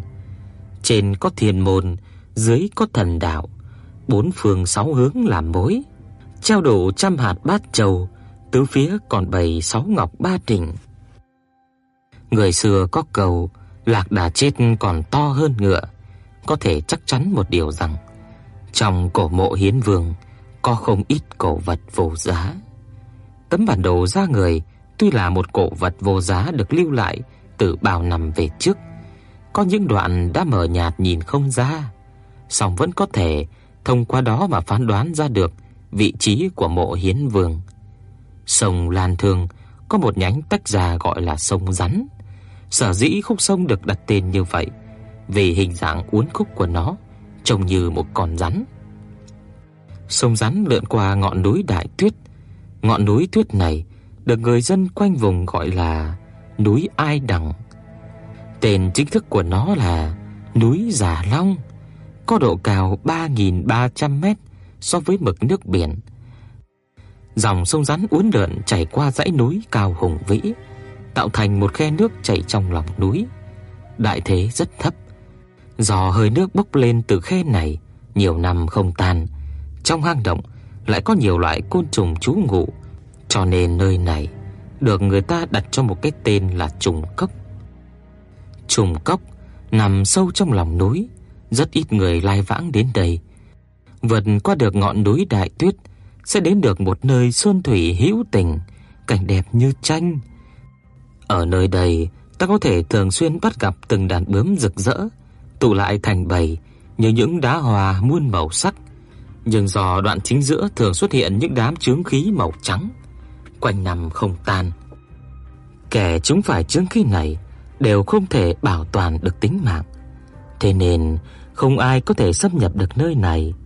Có thuyết nói rằng đám sơn làm chứng khí trắng kia chính là trùng vân do Hiến Vương bố trí phủ trùm xung quanh lăng mộ để bảo vệ chốn yên nghỉ của mình. Chỉ trừ khi có mưa to gió lớn, đám sương khói mới bị thổi tan, bằng không không một ai có thể vào đến bên trong. Phần để chống nên tấm bản đồ ra người chính là để đánh dấu nơi có đám sương móc yểu mà đó. Đi sâu vào trong nữa, sẽ gặp một thác nước khổng lồ. Trong phong thủy thường nhắc đến thủy long, chính là chỉ thác nước. Cửa vào ngôi mộ của Hiến Vương nằm chính giữa mắt rồng của thủy Long. Đằng sau tấm bản đồ ra người có ghi chép rất cụ thể. Trong đó nói rằng huyệt mộ này là do các thầy mò dưới trướng Hiến Vương lựa chọn, được gọi là Long vực. Hơi nước bồng bềnh bao bọc lấy tâm huyệt, hình thành nên một vòng tròn hơi nước mờ ảo. Vì sự mơ hồ, mông lung như ánh trăng nên mới được gọi là vựng. Thoát ẩn thoát hiện, mơ mơ hồ hồ, thoạt nhìn tưởng hữu hình, nhìn kỹ lại hóa vô hình, hẳn là nơi ngưng tụ sinh khí, hiển lộ linh quang. Trưng bày thế đất tuyệt đẹp, người chết được táng ở đây, sinh khí không tán, mạch nước và côn trùng đều không thể xâm phạm đến. Hình thế phong thủy của mộ Hiến Vương còn có một điểm lợi hại khác, đó là vĩnh viễn không bao giờ bị đổ đấu, không một ai có thể vào trong này. Sự tự tin này trong thiên hạ e không có người thứ hai. Tình hình cụ thể bên trong đó ra sao thì lão mù cũng không nói rõ. Tay thầy bói cùng nhóm bạn của lão lúc đó đã bị tiền tài làm cho mở mắt.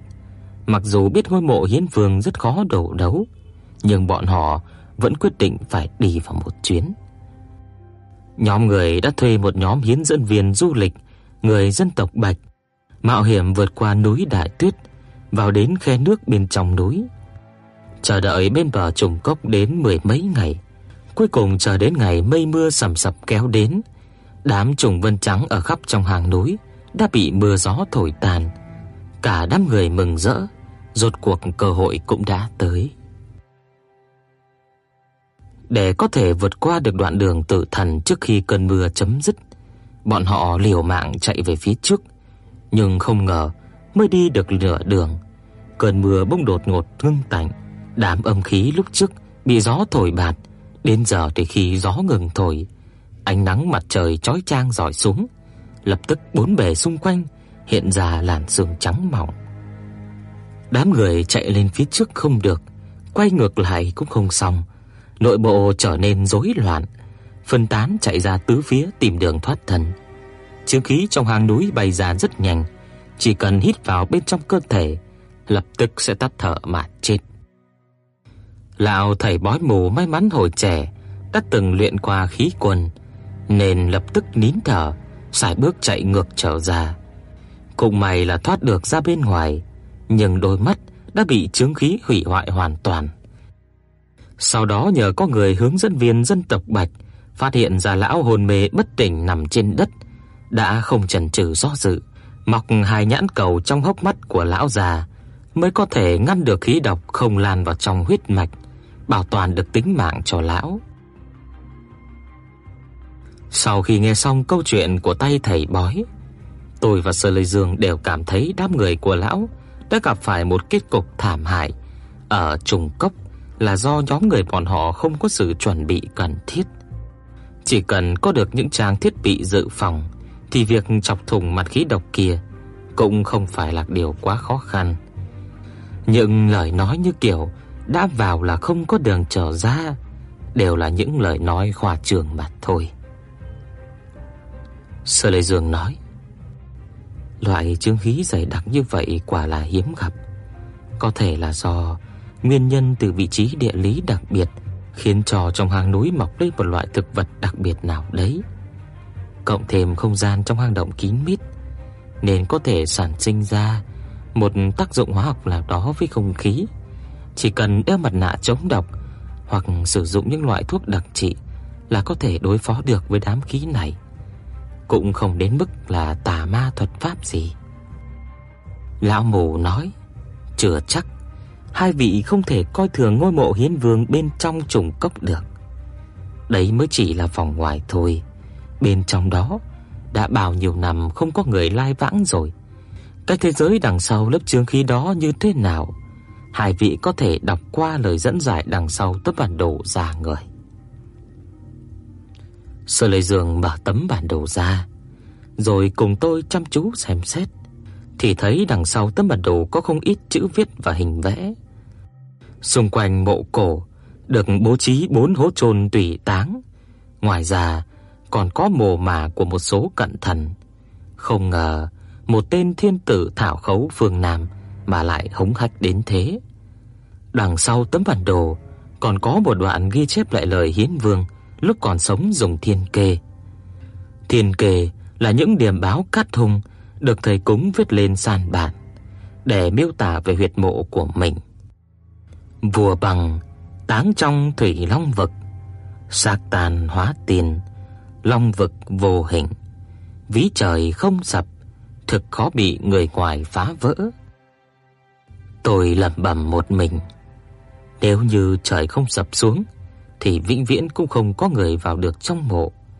Trời cao đổ sập, có phải ý nói có sao băng từ trên trời rơi xuống hay là còn ám chỉ một điều gì khác? Lẽ nào phải chờ đến một thời cơ đặc biệt nào đấy mới có thể vào được bên trong vương mộ? Lão mộ lắc đầu, đều không phải, ngay đến lão phu am hiểu tinh thông, đã bao nhiêu năm trôi qua cũng chưa lý giải được trời cao đổ sập là ám chỉ điều gì. Có thể vị hiến vương kia lúc sinh thời không trọng vương đạo, lại tôn sùng tà thần, sát hại không biết bao nhiêu sinh linh vô tội. Lăng mộ của ông ta không sớm thì muộn cũng sẽ có người bị trộm. Nhưng có thể do thời cơ chưa đến nên việc khó thành. E rằng Hiến Vương lúc sinh thời cũng biết rằng lăng mộ của mình tuy nằm trong vùng kín đáo khó tìm, nhưng sớm muộn gì thì cũng bị dân đổ đấu nhòm ngó tới. Cho nên ông ta đã chọn một vùng tuyệt địa, không chỉ hang núi nguy hiểm khó lường mà có thể ám khí bên trong mộ thất cũng vô cùng lợi hại. Lão phù năm đó tuổi trẻ bồng bột, chỉ vì ham muốn tiền tài mà cuối cùng phải trả giá đắt. Cho nên lã phu thành tâm thành ý khuyên hai vị không nên đến mộ Hiến Vương thì hơn. Cho dù thế nào, chúng tôi cũng đã quyết định việc đi Vân Nam là chắc chắn không lùi lại. Hơn nữa những thông tin này cũng phải chờ đến khi đến được trùng cốc trên dòng sông rắn, tận mắt chứng kiến mọi chuyện rồi mới có được kết quả cuối cùng. Chứ nếu chỉ dựa vào cái miệng dẻo quẹo của tay thầy bói, chúng tôi đều thấy không có tính thuyết phục. Sở Lệ Dương bỏ tiền ra mua tấm bản đồ ra người của lão mù. Sau đó chúng tôi quay lại nhà nghỉ, thu dọn hành lý lên đường trở về Bắc Kinh. Thu xếp gặp tiền béo, rồi cả nhóm cùng đáp xe đến Vân Nam, quyết tâm đổ đấu ngôi mộ hiến vương thần bí được xây dựng ở vịnh Thủy Long. Để ủng hộ kênh Quý vị có thể để lại bình luận cũng như chia sẻ, hoặc có thể ủng hộ tài chính trực tiếp về các địa chỉ đã được ghi ở phần mô tả.